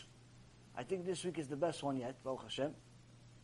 And we're having our guest rabbi of this week is Rabbi Zev, Rabbi Aaron Zev, Tzaddik Kadosh from New York. And when I spoke to him about it, if he wants to write something, he said to me, "How am I going to send it to you?" I said, now I know him, so I understood what the question meant. I said, "Kvod Rav, you don't use a computer, right?" He goes, "No, not so much, no. I said, "Okay, can you have a typewriter?" He goes, "No, not so much, not a typewriter." I said, "All right, can you text it to me?" The text I could do, I could write it, and then maybe my daughter can take a picture of it. Now he knows every single daf in the Gemara by heart. One time I told him, "Kvod Rav, I wish I was like you, remember all the Gemara by heart." He goes, "Nah, what I know the Gemara by heart, every day I forget a few pages." He says, "Every day I forget a few pages. I wish I knew a few pages. I forget a few pages. I wish I knew a few pages." He said, "Every day I forget a few pages. Why? What are you talking about?" This is the last generation, Rabotai. The guy doesn't think of nothing. It's like, every day I forget a few pages. Yes. But this is a person. Why does he know so many pages? Because he watches his eyes, he watches his breath, he watches his neshama. And he's a person that has trained himself through a lifetime and cut certain things from his life, or didn't add certain things to his life that weren't necessary. But this is the last generation that did it that way. And there's certain people that live in the world that are continuing to do it. But if you are like me, and like the average person in the world that grew up with an iPhone already by the time you were 10, and were watching TV as soon as you left the uterus, you're already watching TV. You already knew all the programs by heart by the time you were 6, like you knew the Shas. Instead of knowing the Shas, you know every program by heart. And you were surrounded and consumed by technology. To just say, "I'm going to give this up after 30 years, I'm going to give this up, and after 3 months or 6 months of learning Torah," you're fooling yourself. You're fooling yourself. And on that, such a person, Shlomo HaMelech writes in Ecclesiastes, Kohelet, chapter 7, verse 16, "Al tiyeh tzadik harbe." Al tiyeh tzadik harbe. What does it mean, don't be overly righteous? Isn't that the point, to be righteous? Isn't the whole point of our Torah is to make you righteous? So how is it that the smartest man of all time, the wisest man of all time, the person that had wisdom that's beyond even our imagination. Our imagination cannot reach the wisdom that Shlomo HaMelech had. If we imagine, sometimes you dream, you imagine like you're flying. It's the best dream. You fly right, left, especially if you know you're dreaming. Until you fall, and that's the worst. You wake up. Oh, Hashem, I don't have those dreams. I'm always flying. You never fall? No, once in a while. But anyway, so you're flying. You can imagine yourself flying, but you can't imagine yourself being like Shlomo HaMelech. That's how much wisdom he had. You cannot even imagine. You cannot even dream like being like Shlomo HaMelech. So now, Shlomo HaMelech says this, the wise man of all time, "Al ti'i tzadik harbe, v'al titchakam yoter lama teshomem." Do not be overly righteous or exceedingly wise. Why be left so desolate? Shlomo HaMelech tells us that sometimes this neshel, sometimes this eagle, which the Sfarim HaKadoshim say that he had a private eagle that he would fly on, by the way, which we'll talk about in a different shiur. Shlomo HaMelech says sometimes a person is doing tshuva, but sometimes he goes a little too fast with the things that are exterior based. The neshama still is full of chulant. The neshama is still full of tolaim, still full of worms and maggots.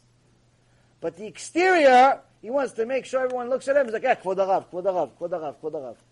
He says, "Al tiyeh tzadik harbe." Don't focus so much on the exterior. Well, you're not going to use the internet. You're not going to this. You're not going to...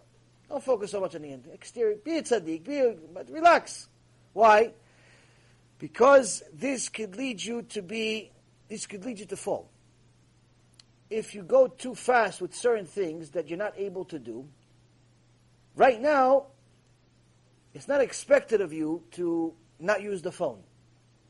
You just did tshuva 6 months ago. Somebody sees you using the phone, they're not going to celebrate your name or anything, but they're going to say, oh, it's normal.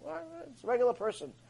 But if you stop using the phone, you stop using your smartphone, after only 3, 4, 5, 6 months of tshuva, and then you hold out from technology for 6 months. You go to a kollel for 6 months. You go to Ol Sameach in Israel, or in Muncie for 6 months, a year.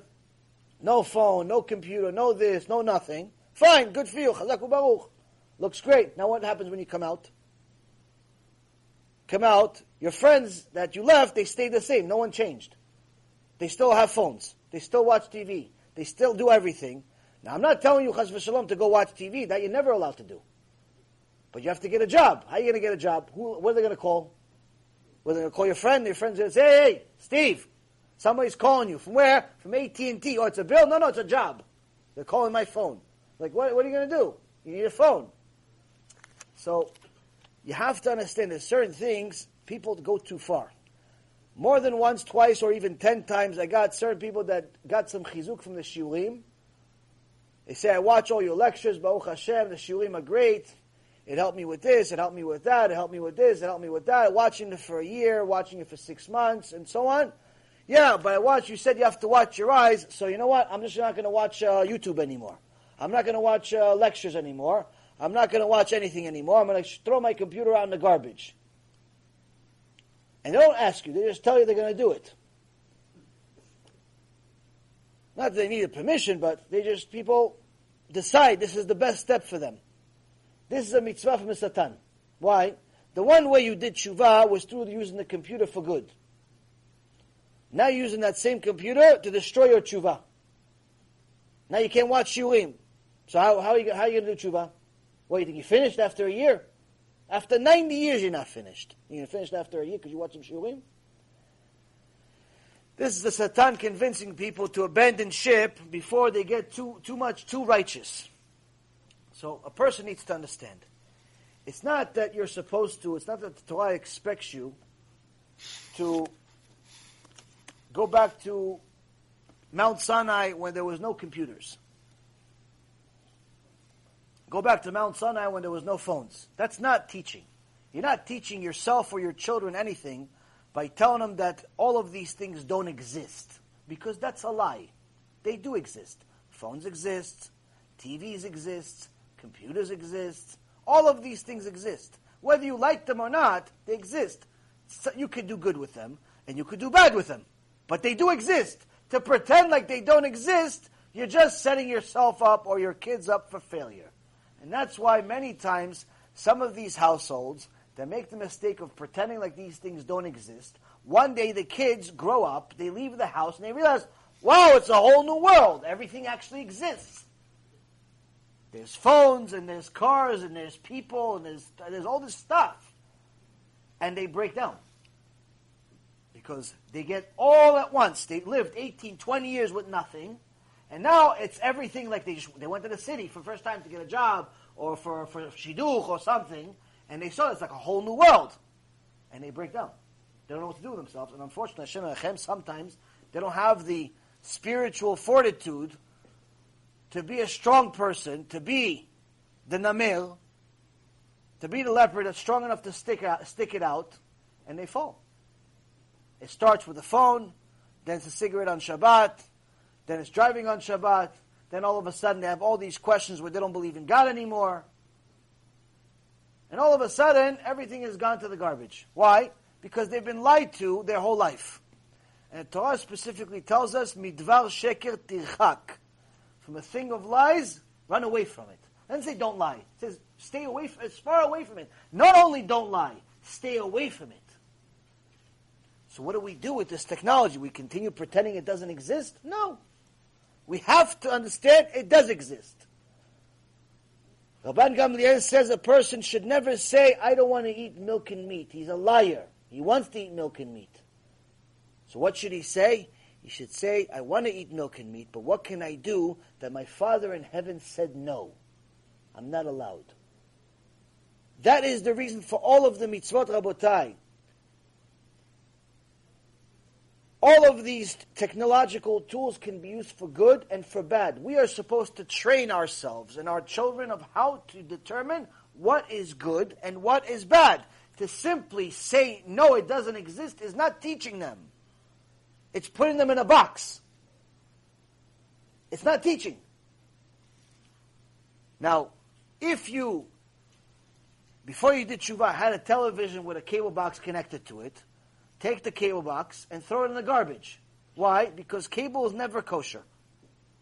But the TV, on the other hand, can be used for kosher reasons. If you have kosher DVDs that you've already looked through, they're Torah DVDs.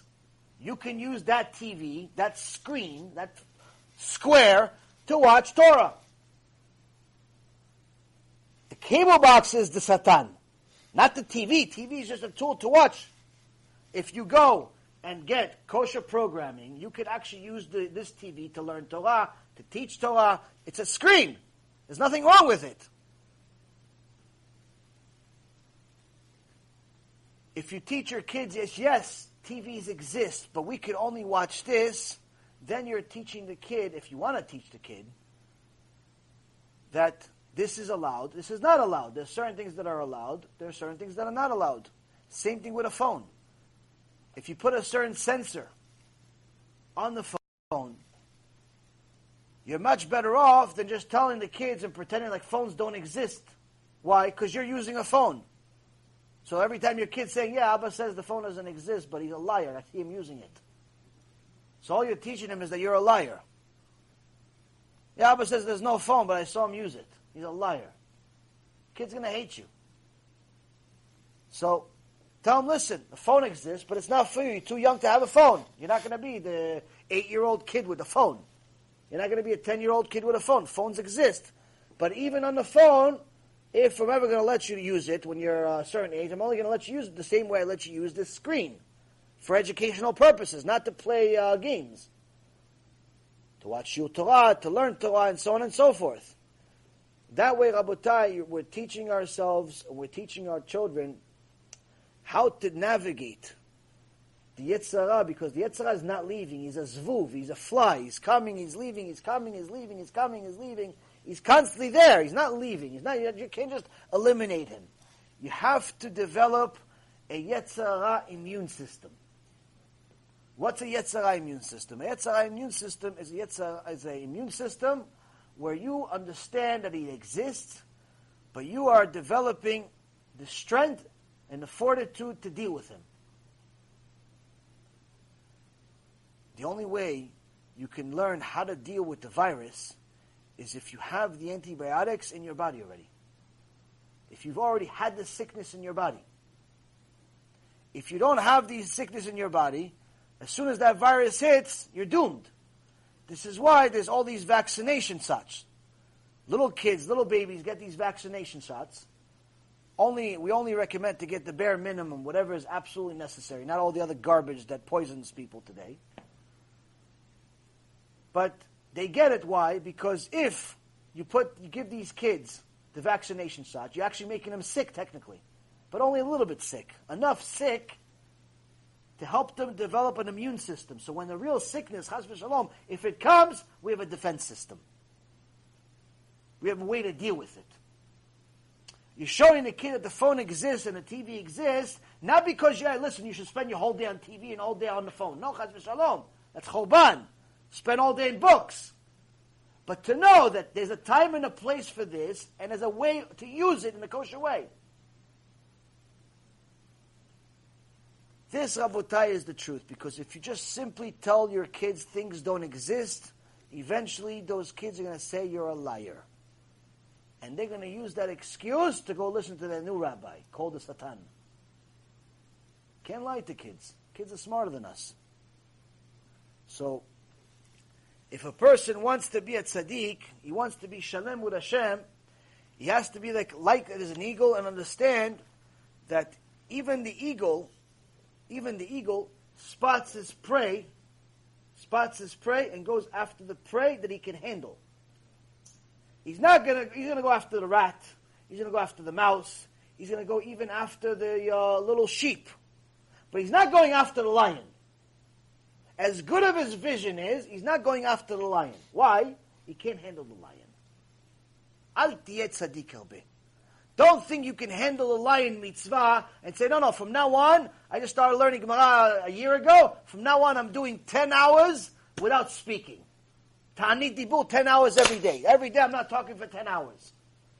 Yeah, and eventually you're going to lose your mind. And you're not going to know who to talk to. So Shlomo HaMelech says, don't be overly righteous or excessively wise. Why? Be left desolate, because that type of behavior will leave you alone in the woods. You're going to make yourself an antisocial person. You make yourself a person that no one wants to associate with, even if you were social. You're going to make yourself detestable by society. You're not supposed to do mitzvot that make you look weird. Sometimes there are certain people that want to pretend that they're such tzaddikim, they want to show the whole world. So they walk around with a mop on their head, as if they're covering their eyes. They walk around with they walk around with a towel over their head. You see them sometimes in airports. This is stupidity. Now, of course, there were tzaddikim in previous generations that did it. But these were people that were kodesh kodeshim, that were known to be all the time this way, and not just make pretend. And the reality is, Rabotai, is that we have to stop pretending. We have to stop pretending that we are something that we're not. One time somebody was pretending to be the Rabbi MiSanz, Rabbi Chaim MiSanz. Not the same one I told you guys about last week, the original Rabbi MiSanz. And it was Purim. And he was joking around, he was pretending that he was the Rabbi. Now, everybody knew that the Rabbi had a lot of pain. Everybody knew he was sick. A lot of pain in his body. No one actually knew how much, though. How did they know? Because the Rebbe would always say, ow, ooh, ah. You always see every time he moves, little little ah. It's not as smooth, Baruch Hashem, like everybody here. You get up, no sounds. No ah. Everybody here, Baruch Hashem, is fine. Everybody here, Baruch Hashem, is healthy. You don't understand what it means to have pain 24 hours a day, Baruch Hashem. I tell you, have 24 hours a day, you have pain. To you, it doesn't make any sense. You should thank God just for that. The fact that you don't understand, when I say 24 hours, except you, one person actually knows. One, maybe two of you knows. 24 hours a day pain, you don't know what it means, you should thank Hashem just for that. Everything else is extra. So, Rabbi Chaim MiSanz had pain 24 hours a day. So one person thought it was funny to pretend to be the Rabbi Chaim. And he put the coat on, and the hat, and the this, and the that, and he would say, ooh, and ah, and ah. And everyone was laughing, and everyone was enjoying, until the Rebbe MiSanz came in and saw it. And he thought he was making fun of his pain. And he saw that he was pretending to be him. He said, oh, if you're already going to be me, be the real me. If you're already going to say oi and ooh, oh, so have the oi and ooh. And a second later, the person started screaming hysterical, as if he's on fire, for a minute straight. For 1 minute straight, he had the pain that the Rebbe MiSanz had. Every day, 24 hours a day. You want to be the Rebbe? You want to feel the pain? Have it a little bit. Have a little time. Understand why I say, ooh, ah, understand. For 1 minute only. Not 24 hours. Not 24 hours. It's very common for the tzaddikim to have a lot of pain. Very, very common. Now,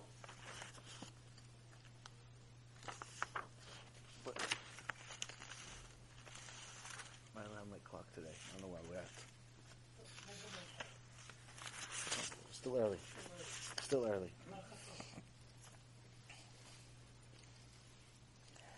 The next that we see here is Ratz Katzvi. Ratz Katzvi, swift as a deer.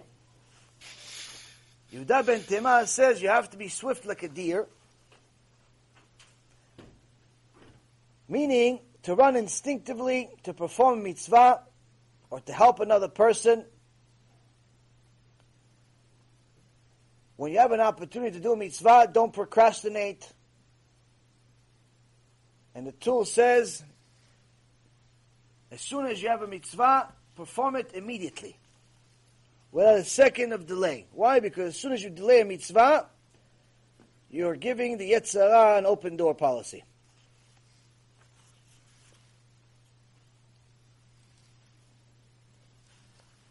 Chachamim, Rashi says on Exodus, Sefer Shemot, chapter 12, verse 17, it says, you shall safeguard the matzot. When it talks about the matzot, in the Torah, it says you shall safeguard the matzot. But the vowel system in Hebrew is such that the word matzot and mitzvot are spelled exactly the same. It's just that the dots are in different places. So Rashi says that this is a secret that Hashem is telling us not only safeguard the matzot, but safeguard the mitzvot. How? As soon as you learn about matzot, you learn that the matzot have to be made in a specific amount of time. If you disregard them for a second, and you let them rise for 1 second too long, tit, chametz, no good. The matzah is now pita. It's no good. He says you should watch your mitzvot the same way. You delayed a little bit long, another 15 minutes of sleep in the morning, I'll get there anyway on time because I want to drive faster. I'll go to the later minyan, I'll go to the earlier minyan, I'll go to this shiur, I'll go to that shiur. You start playing with your mitzvot. You start playing with them. It says you're not safeguarding your mitzvot. Your rabbi tells you bring a notebook to the shiur, you don't bring a notebook. What do you bring? Oh, I brought my brain. I remember everything you said. You ask the guy, so what was the shiur about? Oh, didn't you talk about Moshe Rabbeinu? No, that was last week. Oh, didn't you talk about Avraham? No, that was 3 weeks ago. Why'd you come? If you're not going to listen to the shiur, why'd you come? If you're not going to listen to the shiur, why'd you come? For what? Why are you wasting your time? Go watch basketball. At least give the Yetzer Hara the full win. A person needs to understand that he is a representative of Hashem, not a representative of himself. Wherever you are, you have to take advantage of that opportunity. Rabbeinu Yonah and Tiferet Yisrael says that to be ratz like a tzvi, to be swift like a deer, means to run to Torah without getting tired, like the deer. A deer, when it's chased by some other predator, you see that the deer never gets tired. She keeps going and going and going. You're never going to see a deer just taking a break, maybe having a drink a little bit, a little Gatorade. Never see him take a rest. He runs like the wind. Tiferet Yisrael says, yes, you got to run like the deer, but not just for mitzvot. Run like the deer away from heretics, away from people that spread falsehood. Run away from them. What does it mean, run like a deer? He says, run and don't even look back like the deer. The deer, you see him run, and then after a while it looks back. Goes, don't be like the deer over here. Opposite. Go and don't stop. Run away from the heretics. Why? They're probably chasing you with their falsehood. Run away from them.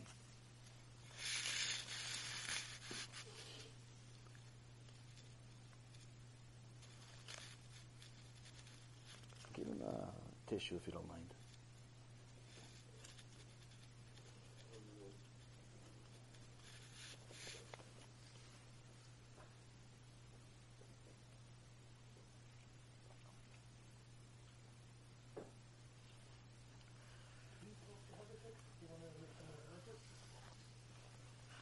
The Rambam says that if somebody is a kofel on purpose, meaning he's not just going against the Torah, He's going in Tanach Torah with a tachlit, with some type of mission.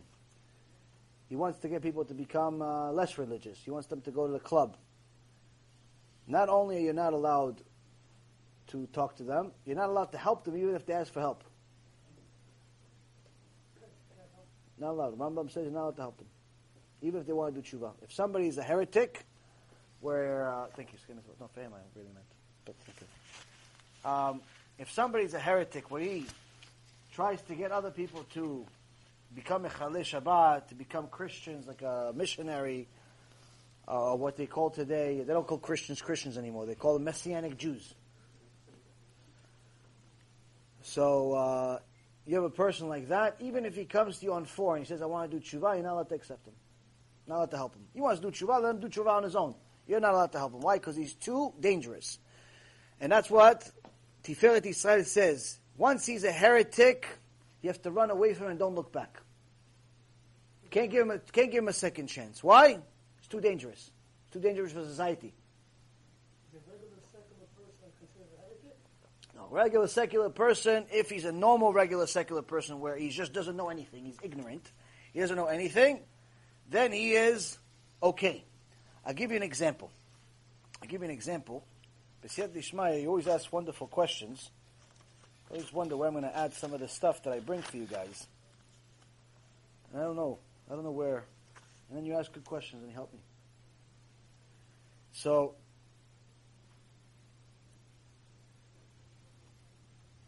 the Geonim ask a question, Adrachot v'anagot re'iyah. This is written shortly after the time of the Gemara. Meaning that these people that wrote this, they knew everything that happened at the time of the Gemara. It wasn't like a story like it is for us. Oh yeah, this happened 2,000 years ago. This happened to their grandfather. This happened to their father. This was right at that stage. It talked about the mitzvah of Shmirat Enaim, the mitzvah of watching your eyes. It says, Eitzah leShmirat Enaim. It says, Sheila. Question. How do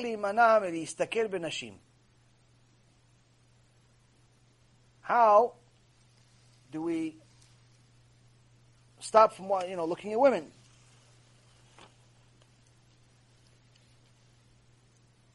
So here they're using a source from the Geonim.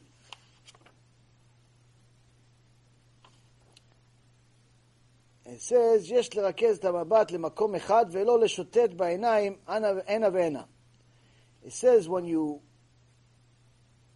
there's going to be women that cross your path, and like I told you guys, I believe it was last week or 2 weeks ago.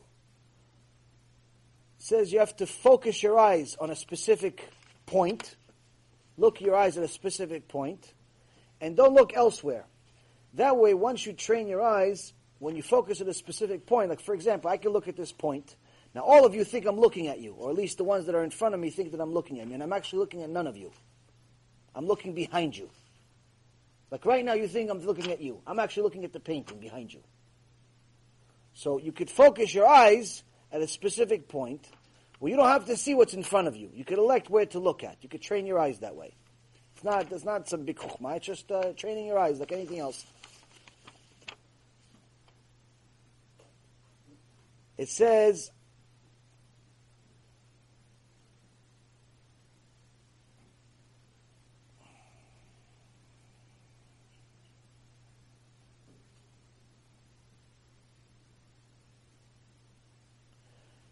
why should you watch your eyes? Why should you watch your eyes? What's the big deal here? It says this is what leads to foolishness. By not watching your eyes, it leads to foolishness and leads to arrogance. What is the example that we have from the Geonim? It says Be'otzar HaGeonim Sham Bechelek Atshuvot Musbar She'Kavana Le'Oto Ha'ish Yeshua Notzri. It says the Geonim say literally right after the time of the Gemara. It says that not watching the eyes was the beginning of the end of this Yeshua Notzri, Machshimo B'zichor, J.C. Penney. That was the beginning of his end.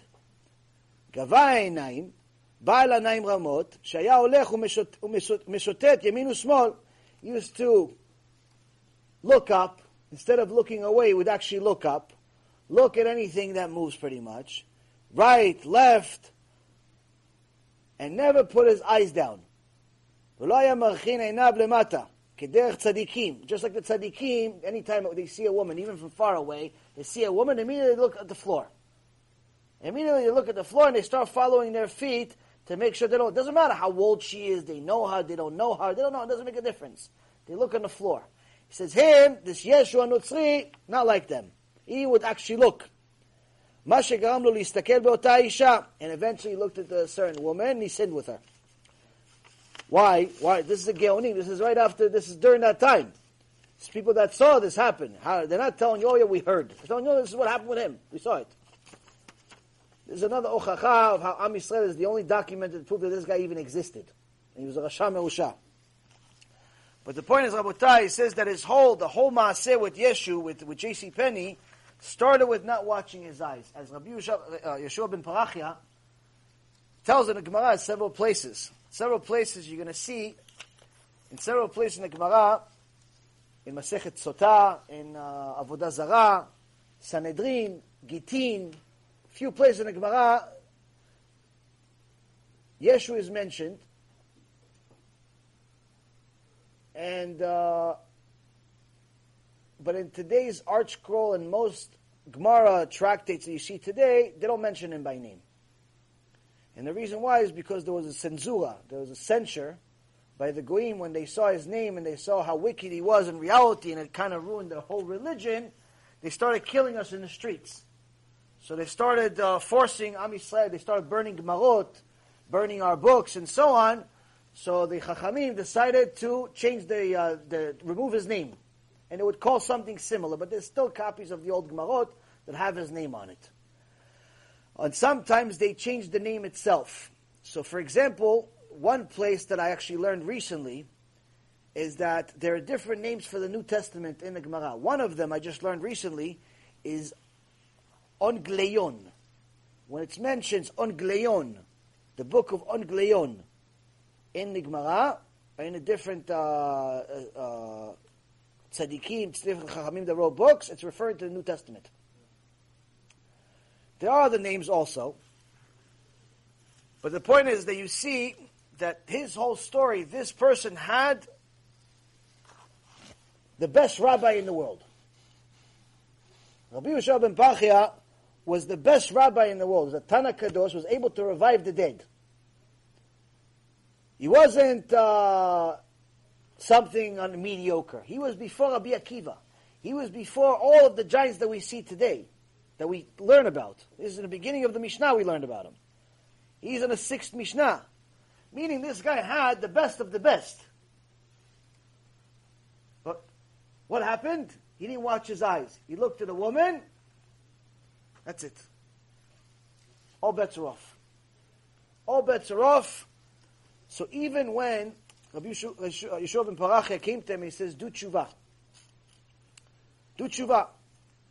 He said, you taught me yourself that once I become a machtiya rabim, once I become I cause other people to sin, there's no tshuva for me.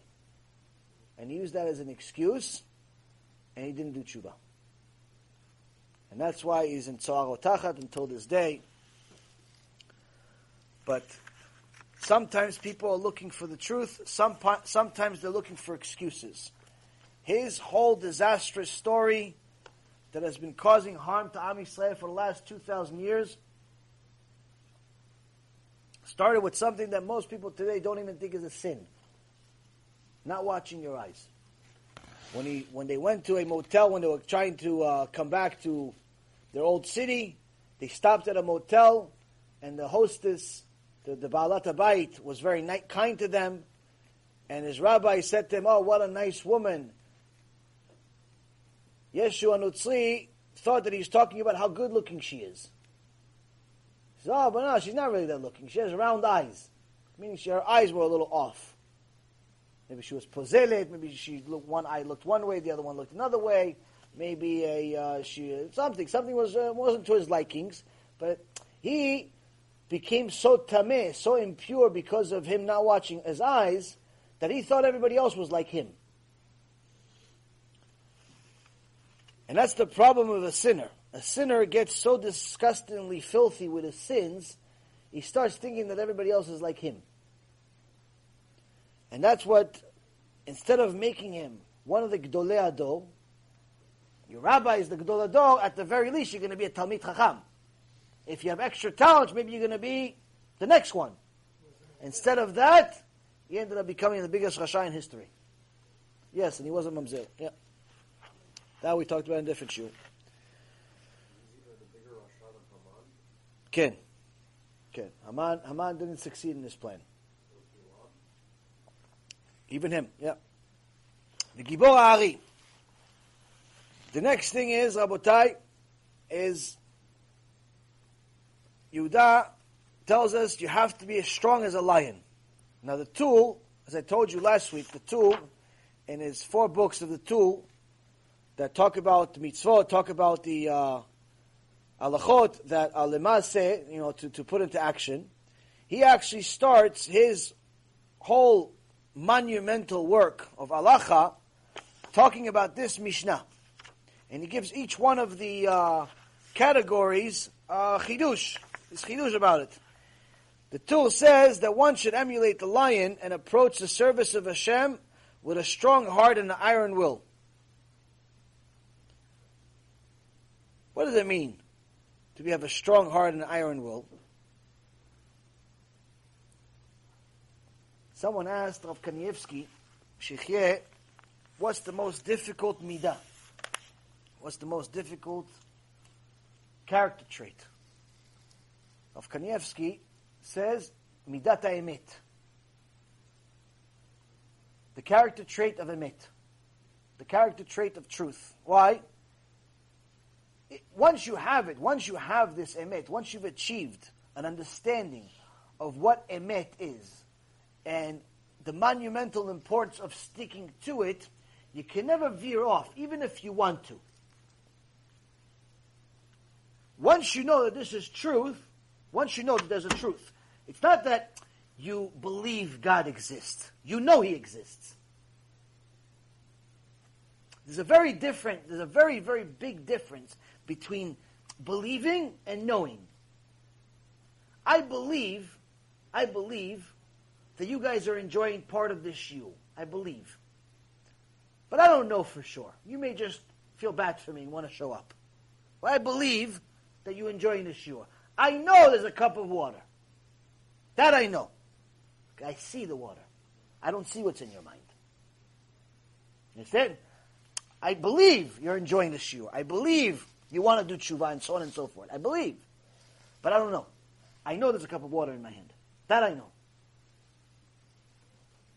When a person gets to the midat ha'emet, when a person gets to the truth, even if he wants to veer off of it, it's suffering for him. Why? Because he knows he's lying to himself. He knows he's lying to himself. He's suffering with the sin. One time, a person called one of the funniest people in the world. I forget his name. He's a rabbi, big mezaker rabbi in Israel. I'll remember his name shortly. Rav Leslie. He calls Rav Leslie and they tell him, for the Rav, you have to help us. You helped us do tshuva. You have to help this our brother do tshuva. My 3 brothers did tshuva. One is not having done tshuva, and he hates rabbis more than anybody else in the world. We've never seen anything like it. He's in Thailand right now with Avodah Zarah, with all types of garbage in the world. We're trying to tell him to come do tshuva, come to the kollel with us, come keep Shabbat. He's laughing. This is a joke. So we said, you know what? You have to come see Ima anyway. You have to come see Ima with us. You have to come back from Thailand. We're willing. The 3 brothers are willing to pay for the ticket, for the plane ticket, for you to come. They have to come anyway. We're willing to pay for the ticket if you want to meet with a rabbi. He said, no. I'm not meeting with these crazy people, this, that. He goes, okay, 5 minutes with a rabbi.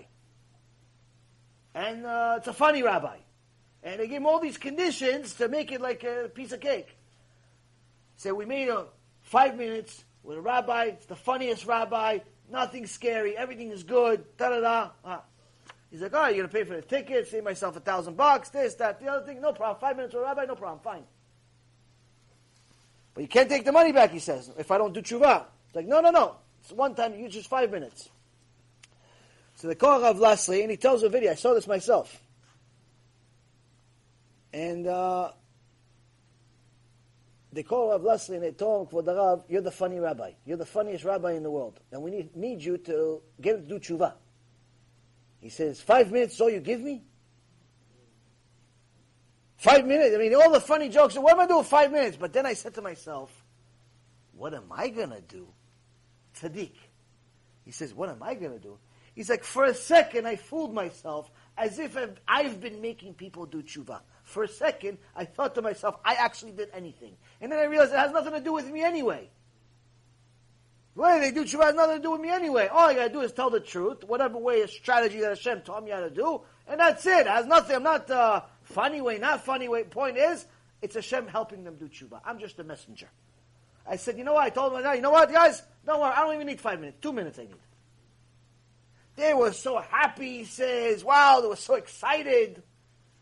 The brothers coming in, all the brothers are excited. They're, wow, he's going to do tshuva. Rav Leslie is going to make him do tshuva. He's going to be with us at the Kollel next week. The whole thing is going to do some magic trick. Like, who knows? It's going to make him laugh until he becomes religious. Who knows what he's going to do? Now, Bemet, you listened to his shiurim. He's funnier than any comedian you can imagine. He's hysterical, but he knows a lot of Torah, enormous amount of Torah. Some people are just funny, but they're a joke. Some people are Talmidei Chachamim, and they know how to teach Torah in that way, and it works for them. He's one of the very, very few that's still living that actually can do it, and can actually get people to do tshuva. Anyway, the guy comes, he's with the brothers. Rav Leslie calls them. He goes, okay, I'm here. He's like, all right, we're going to send them downstairs. So it's not intimidating. He's not next to the brothers, one-on-one. So Rav Leslie says, I see this guy, Jmil, big guy. He has a ponytail like a horse. He's big. He's like a giant guy. And I'm this little guy. He doesn't see my face, and I make sure he doesn't see my face. And I have my hat on. I'm looking down. I said, it's you? Because it's you. I said, okay, let's go for a ride. So we go into this car. He's driving. I said, listen, Hashem, I only have 5 minutes with this guy. What could I possibly say to the guy in 5 minutes that's going to make him do tshuva? What am I going to tell him, a joke? Why is that going to make, like, what am I going to do, Hashem? Hashem, it's up to you. I'm here. I did my ishtadlut. I showed up. What I'm going to say, I have no idea. And he says, B'siyat Nishmaya, he started talking. He says, you know what's going to happen to you? When you be a Mechalel Shabbat, in Shemayim, they're going to take your face, and they're going to take these pokers, and they're going to poke your eyes, and they're going to go, and they're going to carry you all. And he started giving them a description of Gehenom. The guy got huge guy, the Rula, the giant that he is, monster, elephant, that was a bear 2 seconds ago, starts going, he loses his mind, starts getting so scared, almost got into an accident. Almost got into a car accident. But he has to listen for 5 minutes or else the deal is off. He's listening for 5 minutes, giving him a description of what they're going to do to him in Gehenom. After 5 minutes, the guy almost hits a few more cars, runs over to the side. Get out of the car. 5 minutes is up. Rav Leslie leaves. He doesn't see his face. Shalom. A few minutes later, the brothers call Rav Leslie, angry as can possibly be. What did you do? What kind of rabbi are you? What did you do to our brother? We told him you're a funny guy. He said you're the scariest guy in the world. Now he hates religion even more. What kind of this? And they yell at him and scream at him and this and that. He says, listen, I told Hashem, tell me what to say. This is what he put in my mouth. What do you want me to do? They are so angry with Rav Leslie. What can he do? 5 minutes. What are you going to say to the 5 minutes? 5 minutes, we tell the guy a story about a horse going into a bar. Why you have a long face? What you going to tell him in 5 minutes? Or joke, a guy bought his wife a birthday present. She said, honey, what'd you buy me? He said, I bought you a grave. So a year passed, get to another birthday. He goes, honey, what'd you buy me? He said, you didn't use last year's present. When you use that one, I'll get you something else. What you going to tell him in 5 minutes? They're going to do tshuva. What you going to tell him? So anyway, time passes. Almost a year passes from the time. Rav Leslie has a seminar with a bunch of other rabbis. And you know, at the end of the weekend, they have, of the seminars, they have people go up and they say what they enjoyed in the seminar, what they liked, what they didn't like, and so on. Now, Rav Leslie, he saw as soon as people were coming in, these seminars, they do a deal. They make the hotel either free or a discount. So a lot of secular people come for like a vacation, but they have to go to the lecture too. So as soon as it started, he saw this guy, this giant gorilla, with a long ponytail the size of a horse. He sees him coming in, but he didn't say hello to him. He didn't say anything. So the whole weekend he's giving lectures, and the guy is like into it. At the end of the seminar, he's the first one that stands up. The gorilla stands up, and they say, "No, what'd you get out of it?" He says, most amazing weekend ever. I loved it. Where were you guys my whole life? Can't believe it. It's amazing. Wow. Ishtabach Shimo. I want to cut my hair. I want to do this, that. He's excited. He's doing tshuva now. He's finally decided to do tshuva. So Rav Leslie sees him and he says to him, he goes, let me ask you, how did your story start? Like, what got you here? He goes, what got me here? Psh. You're never going to believe me. He goes, tell us, what got you here? He doesn't know it's him. He's over here at the end of the stage. He's over here, over there on, the end of the room. He goes, what got me here? He goes, well, I don't know. I got this, my brother set me up with this meeting with this psychopath rabbi. I've never seen a crazy person like him in my life. This little guy, honestly, was the only guy I've ever been scared of in my life. I met with him for 5 minutes. He tells him the whole story. And he tells me about Gehenom. 5 minutes, I'm scared to death. He goes, okay, so what happened after that? He goes, after that, I got on the next plane back to Thailand. No, and after that, because I got to Thailand, and I went back to my life. No, and after that, he goes, I had a problem. He goes, what? I couldn't sin anymore. He goes, what do you mean you couldn't sin anymore? He goes, every time I wanted to eat pork, or every time I wanted to eat shrimp, or octopus, or light fire on Shabbat, or anything. It didn't matter what I would do. I'd constantly see his face. Everywhere. On the pan, on the store, everywhere I would see his face, his scary face. I would see it, and I couldn't sin. I stopped enjoying the sin. Even if I sinned, I didn't enjoy it anymore. It was miserable. He goes, you know what his face looks like? Rav Leslie asked him. He goes, that face, I'll never forget it. So he says, does it look like this? And he made the face. He goes, it's you! He goes, it's you! And they embraced, and they hugged, and they kissed, and everything else. And Baruch Hashem became a complete Baal Tshuva. He's the fourth one of the brothers in the Kolel. So sometimes you see that Hashem gives you a special talent. You have to use it. You have to use that talent. You have to dominate. You have to dominate the Yetzirah everywhere you can. You have to be like the lion. You have to be a gibor like the lion. The lion is not someone that lets anybody else interfere with his tribe. If you notice, the lion is called Aryeh. Aryeh in Hebrew, also Aryeh is also comes is the initial piece. For example, when the lion hunts the zebra, you'll notice that the Aryeh, the lion, just takes the headpiece and he gives the rest to his tribe. That's where he gets his name, Aryeh. When Adam HaRishon gave him a name, he gave him a name based on his character. He takes one piece, gives the rest to his tribe. But you notice that the Aryeh, the lion, doesn't let anybody else interfere with his tribe. He doesn't let any foreigners come in. Does not intermarry at all. He doesn't let anybody else come in, doesn't let anybody else interfere, nothing else. Sometimes even if a certain cub within his own tribe, he could kill him. Sometimes he would kill his own son. He could kill his own son, or the lion. Why? There's a certain order, a certain level of leadership. There's a certain system we're sticking to. Obviously, we're not animals, we don't kill, but the point is that a person, Chazal is trying to teach us, that a person has to be dominating over his truth, over his emet, just like the lion is dominating over his tribe. You have to do everything possible to arrive at the emet, at the truth. You cannot allow yourself to go to sleep by still having a safek if what you said is true and what you said is not true. If what you heard is true and what you heard is not true. If you made a mistake, you have to admit you made a mistake. If you're not sure if you made a mistake, it's even worse than making a mistake. Why? Because now you could either continue in this false pattern of lying to yourself, like, no, it's not a big deal. Or you can go chase the truth. Why is it such a big deal of saying it's not a big deal? Because, as I told you guys the other day, every time a person makes a sin, he moves the bar further. He moves the threshold further.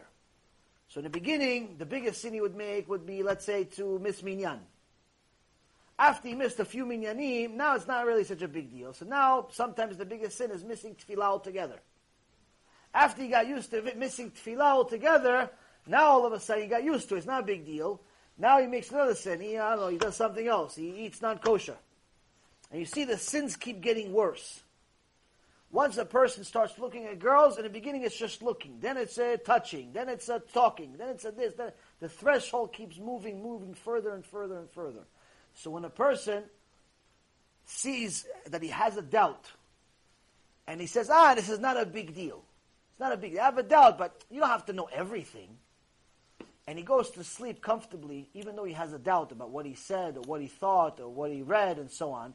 He doesn't go after the truth, doesn't plan a way to get to the truth, to arrive at the truth. Then he's risking making the threshold even further, where, now I'm not really sure. Next time, even if I know, I'm still, who cares? The threshold gets worse and worse. Little by little, the person becomes a kofil. So it's not overnight that a person says, I stopped believing overnight. No, it takes time. It takes a lot of leniencies that you make for yourself. So the Chachamim say you have to have your domination over the Torah, just like the lion has domination over his tribe. And ultimately, Rabotai Karim, all of this is to carry out the will of our Father in heaven. Even though many of the traits that are mentioned here are negative, boldness has a little bit of arrogance in it. Lightness sometimes comes seems like a synonym for being superficial, only worrying about the exterior and things that are meaningless. Being swift could also be a form of being impulsive, meaning not having patience, just doing things right away. And being overly strong could also be viewed as being cruel. So Yehuda ben Tema reminds us that you can use all of these things that are generally looked at as negative, even them you can use to serve your Father in heaven. Same example as we said about all of technology and all of tools. Some people have a writing skill and they can write chidushim about the Torah. They can write parashat Shavua. They can write something ma'amal that's going to be useful in the world. Some people have writing skills and they write things against Hashem. Here Yehuda ben Tema is explaining to us that you can use everything that Hashem gave you, either for good or for evil. It's up to you what you're going to use it. You have a memory, you can either remember the Gemara by heart, you can remember phone numbers. You have the ability to do good calculations in your mind. You can either use that calculation to figure out specific, intricate details about halacha, or you can calculate all the people and how much you can fool them in certain things. Everything that Hashem gave you, you can use it as to build a Beit HaMikdash or to destroy it. So Here, the Yehuda ben Tema is specifically using things that are typically used as negative. And he's telling you, even from the most negative, Hashem gave you the ability to become the most positive. When you pull somebody in the game, you also destroy them in that? Yeah, you gonev ta'emet. Says it's actually a sin where you're stealing his mind. Not allowed to steal an idea, not allowed to steal his mind. Midvar sheker tirchak. There's several sins associated with it. In the soccer game, when I try to pull somebody, or in the poker game, when I try to block somebody, it means that you steal his mind? No, you're not trying to fool somebody as far as to steal his mind when you're playing soccer. You're trying to overcome him in regards to just physically beat him with something. Right, but you're trying to, in essence, yeah, you tricked his brain, you tricked his body more than his brain. You tricked his body more than his brain if you're faster than him, if you're more agile than him, and so on. But there's in a soccer game, it's more of the physicality. It's not, if that one particular one-on-one is not going to be it's not a bet. You're not gambling on that specific thing. Whereas when you play poker, you're gambling. You're putting money on the line. And even though you both agreed to a certain set of rules, at the end, after he loses or after you lose, neither one of you wants to comply with the rules, but you have to because it's part of the game. But if you really were given a free choice, you would not give them the money. No one willingly gives the money after they lose. If you had pocket aces and he had pocket deuces, okay, and you both won all in before the flop, and he got another deuce that went on the river, and he won everything, and the reality is you're going to want to kill him. Why? Because you just took all your money with an inferior hand, 4-1 odds. But the reality is that you have to give him the money, or else they're going to throw you out and take your money anyway. But him taking the money from you is considered, according to halacha, as 100% stealing. Why? What is stealing? Stealing means that you take something against somebody else's will. That's what stealing is. That's what gezel is. Why is it efker? No, it's efker if no one is looking to claim it. If no one is looking to claim it, meaning if everybody left, would they just leave it there? No, everybody would claim it's mine. You could leave it, but I'm not leaving it. It's not efker. Efker means that you left something for dead. Anyone, it's up for grabs. Whoever wants to take it. That's not efker. You can't add to halacha. You cannot add to halacha. You cannot create new rules. You cannot change the emet. That's the point of this entire Mishnah. The entire Mishnah is trying to tell us that sometimes the emet hurts. Sometimes it forces you to change your life, change your job, change your marriage, change your midot. They asked Rabbi Chaim MiSanz, Alav Shalom, and he said, Kvod Arav, what's the most difficult thing in the world? He says to change one midah. He says, yeah, but Kvod Arav, isn't it more difficult to finish the Shas? He says it's much, much easier to finish the whole Shas than it is to fix one midah. Meaning, if you're Talmid Chacham, you do Daf Yomi. It'll take you a little over 7 years to finish the Shas, the entire Gemara. He said it's easier to finish the Shas in 7 years. That's easy, a 7-year battle. To finish the Shas, much easier than to change one midah. Why? Because any midah that's worth changing obligates you, and it's difficult for you. And you have to sweat over it, and you have to change your emet. Because until now, you believe that being angry is okay. Until now, you believe that stealing is okay. Until now, you believe that looking at any woman that moves is okay. Until now, you believed whatever you were doing is true. That's why you did it. So to change that midah means you have to reverse. You have to go back to the beginning before you got this awful thought. And that's a long time back. So it takes a lot of work and a lot of training. But it's possible. And the Gaon Mivina, Alav Shalom, says that if you came to the world and you didn't fix your midot, lema tichyeh. What'd you live for? What'd you come to the world for? If you didn't fix your midot, there's no point to your life. Better off you weren't born. If you think you came to the world to lay some tefillin, keep some Shabbat, eat some chulin, then that's the reason you came to the world, you came to the wrong world, my friend. You came to the world to become a better human being. Using the mitzvot as tools to become that better human being. Yes? If you lived your life as a righteous person, amen. Is your death better than your birth? That's what Shlomo HaMelech says. Shlomo HaMelech says in Ecclesiastes that it's Tov Shem Mishem Tov Miyom HaMavet Liyom Ivaldo. It's better to have a good name than good oil, because good name lasts much longer than good oil, meaning money. Good name, meaning that you did mitzvot, you did good things, and people will remember you for all the good things you did. Whereas your money, as soon as you die, they forgot you. They're splitting up your assets as if they were splitting up your body for a steak. They care less about you. People that have a lot of money think that if they have their name on buildings, then people are going to care about them as soon as they die. The reality is, the building that has your name on it is just waiting for a bigger donor so they can remove your name. They care less about you. So Shlomo HaMelech says that your name is going to carry much more weight than your money. And Yom HaMavet Miyom Ivaldo is better also. Dying is better than living. Why? Because if a person was righteous and he had a good name, then when he died, he knows he's going to an eternal world of good. But when he's born, he's just starting the battle. So of course, a righteous person is much happier when he dies. Why is he happy? Because he's going to Gan Eden. He's going to Olam Haba. But when a person is in this world, he was just born, what is the first thing that a baby does to show that he's alive? He cries. Why is he crying? Because he just left Olam HaEmet. He left Olam HaEmet and he realizes that work just began. For however long Hashem dictates, he's going to be here and he has to work. And that's why Job says, Adam la'amal yulad. A person came here to work. So if a person lived a righteous life, his day of death is much better than the day of birth. Because day of birth is when he started working. Day of death is when he went to Olam HaEmet and he's forever on vacation in a good place. If he lived a wicked life, if he was a Mechalas Shabbat, if he didn't fix his midot, if he made a lot of excuses for himself for every single thing in the world, if he did not fix himself, then a day of death is unfortunately the day that this real suffering will only begin.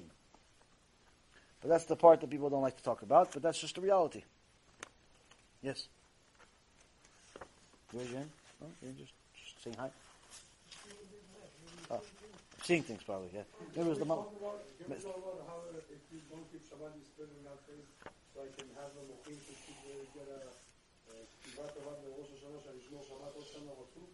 Sure. Shabbat is so important, and sometimes Ayatollah puts you in spots that you might not keep it. And like this week, first time, like many Shabbat and Palmas of like a place like Polta Vita, Shayel, Tishmo Shabbat Kori, El Khatom. Keep here, and if I would be there, it would be a struggle. And I just like flew here from Bethel Sunday or something like that. So, the Parashat Shavua, Parashat Ekev, says, "V'lo ta'avod et Elohim ki mokesh ulach." Says, you shall not worship their gods, because it's a trap, it's a snare for you. Then later on, a little bit later, says, "Pesile Elohim tisrefun ba'esh, lo tachmod kesef v'zahav aleim, v'lakach talach pen tivakesh bo ki to'evat Adonai Elohecha hu, v'lo tavi to'eva el betecha." Says, first it says, don't worship their idols. And then here it says again, the carved images of their gods, you shall not burn in fire. You shall burn in fire, meaning take their idols and burn them. But that we already know. What is it adding here? So you shouldn't covet and take for yourself the silver and the gold that's on them, lest you be ensnared by it, for it's an abomination of Hashem your God. So the chidush that we have here that Moshe Rabbeinu tells us, he says, first, don't worship their gods. That's obvious. That's every person with a little bit of da'at, a little bit of sechel knows you shouldn't worship any idol, anything other than God. But here, he gives us a chidush that even 3,300 years later, most people don't know. What's the chidush? He says that even if they have these idols, they have a little gold chain on them with a cross. They have some diamonds, they have some bling bling on them. It costs $1.5 million. It says even that, you have to destroy it. You should get to such a point that you shouldn't covet it. You shouldn't want it. Not only you're not allowed to have it, but it has to be destroyed with the idol. Why? Because that's the trap. It's not the idol that's the trap. It's not the idol that's the trap.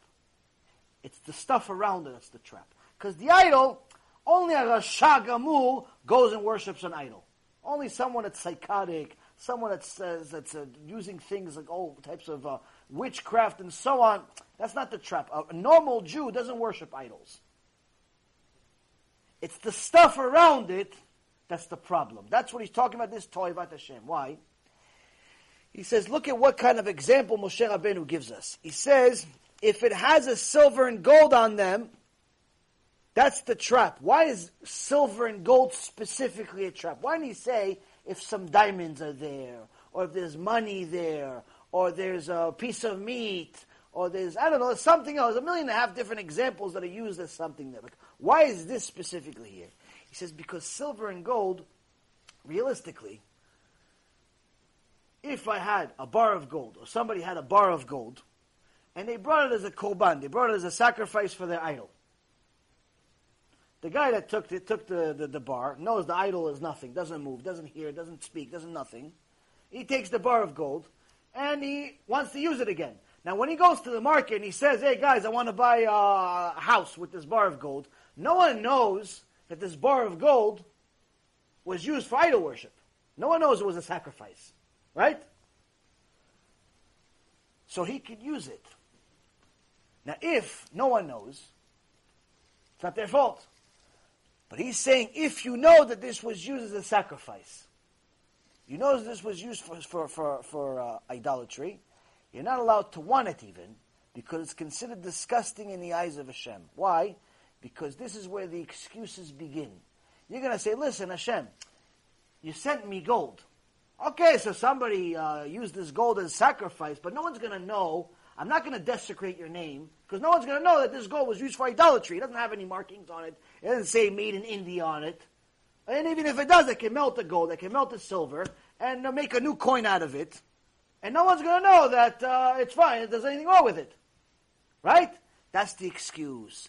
That's the most dangerous excuse in the world. Why? Hashem says it's not about other people knowing it. It's about I know it. I know it was used to go against me. I know it was used as a tool to go desecrate my name. And you care less about me. You don't care about me. You care about your pocket. And that's Toivat Hashem. That's disgusting in the eyes of Hashem. Why? You like the money more than you like me. So now you're going to use all the excuses in the world to go, no, I could use this gold, I can melt it, and therefore I could use it, and so on and so forth. So now, Rabotai Karim, this also brings us back to the debate we have about this wigs. A person needs to understand, I told this to a woman today, because somebody asked her a question about these, and I actually used the same verse as a source. A person said, well, wait a minute, what about these people that are wearing wigs, if it's is it the actual Avodah Zarah, if it's not? So here's the thing, the wigs in India is not the actual Avodah Zarah, it's the Korban, it's the sacrifice. Which means that it was used for idolatry. And this specific verse is one of many verses in the Torah that tells us that not only are we not allowed to worship idols, we're also not allowed to benefit out of anything that's associated with idolatry. Needless to say, Kal Vachomer, if something was used as a sacrifice, like hair, and then they sell it, or they give it to you for free, or you want to put it on the wall, if you have any benefit out of it, you are violating the Torah 100%. To what extent? There's a machloket. Some say it's the same extent as worshiping the idol itself, where it's better off, areg ve'al yavo. It's better off you would die and not wear the wig. There is an opinion that says, no, it's not as bad as areg ve'al yavo, but it's still a huge sin. They have to do tshuva for. Either way, Rabotai Karim, here we see that the Torah uses something very, very peculiar. It says that even the gold, that you could melt it again and reform it in a way that no one in the world can tell it's the same gold. Even the biggest experts in the world are not going to be able to tell that this gold used to be the gold from Sweden because you remelted it, and now you say it's made in India, or it's made in Taiwan, or it's made in whatever, some other company. You remelted it. No one is ever going to be able to tell it's the same gold. This is why thieves in past history would always want to steal gold and not money, because money you could track with the serial numbers. Gold you can't, you just melt it. So now, when you don't know that it came from Avodah Zarah, Hashem says you're still not allowed to use it. Why? Because I know. So what about when you do know? When you do know it came from Avodah Zarah. Why? Because 98% of all the hair in the world comes from Avodah Zarah. So you know it came from India. So there's no excuse there. There's no excuse when it comes to the Avodah Zarah of wigs. So here, what does this have to do with Shabbat? This has to do with Shabbat, where if you look at the entire Torah, there's 12 times in the Torah that Hashem says you're not allowed to violate Shabbat, and if you do, I'm going to kill you. He says it literally, I'm going to kill you. In this world, in the next world, and so on. And every single time that it mentions death penalty for Shabbat, he also says Avodah Zarah. He mentions the sin of idol worship. Why? Because in the eyes of Hashem, a person that violates Shabbat is considered 100% an idol worshiper. Because the whole point of keeping Shabbat, the Gemara Masechet Shabbat says, is to act as a witness to testify that Hashem created the world in 6 days. Which means that if you choose not to act as this witness to Hashem's creation, then what are you doing? You're saying Hashem didn't create the world. You are saying somebody else created the world, or you did. You're the master of yourself. And that's why a person is considered an idol worshiper.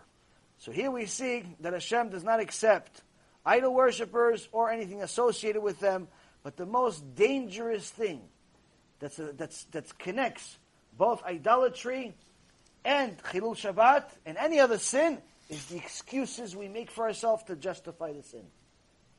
Oh, no, it's this, and it's that. That's the excuses is the poison. That's the most dangerous thing. Anything else? We'll finish for today. Is a person like Michael Brown considered an idolater? Are you asking the questions to hear yourself talk, or are you asking the questions because you really want interested in the answer? I feel like he doesn't even believe the stuff that he says. I feel like he's just doing it for the money. He's still going to get Gainum. He's definitely after money, but he's representing idolatry. So, regardless of whether he believes it or not, he's considered a mean. He's considered someone that's the worst category of a human being on earth. He brings people away from Torah. So he's actually even worse than someone that's only an idol worshiper by himself.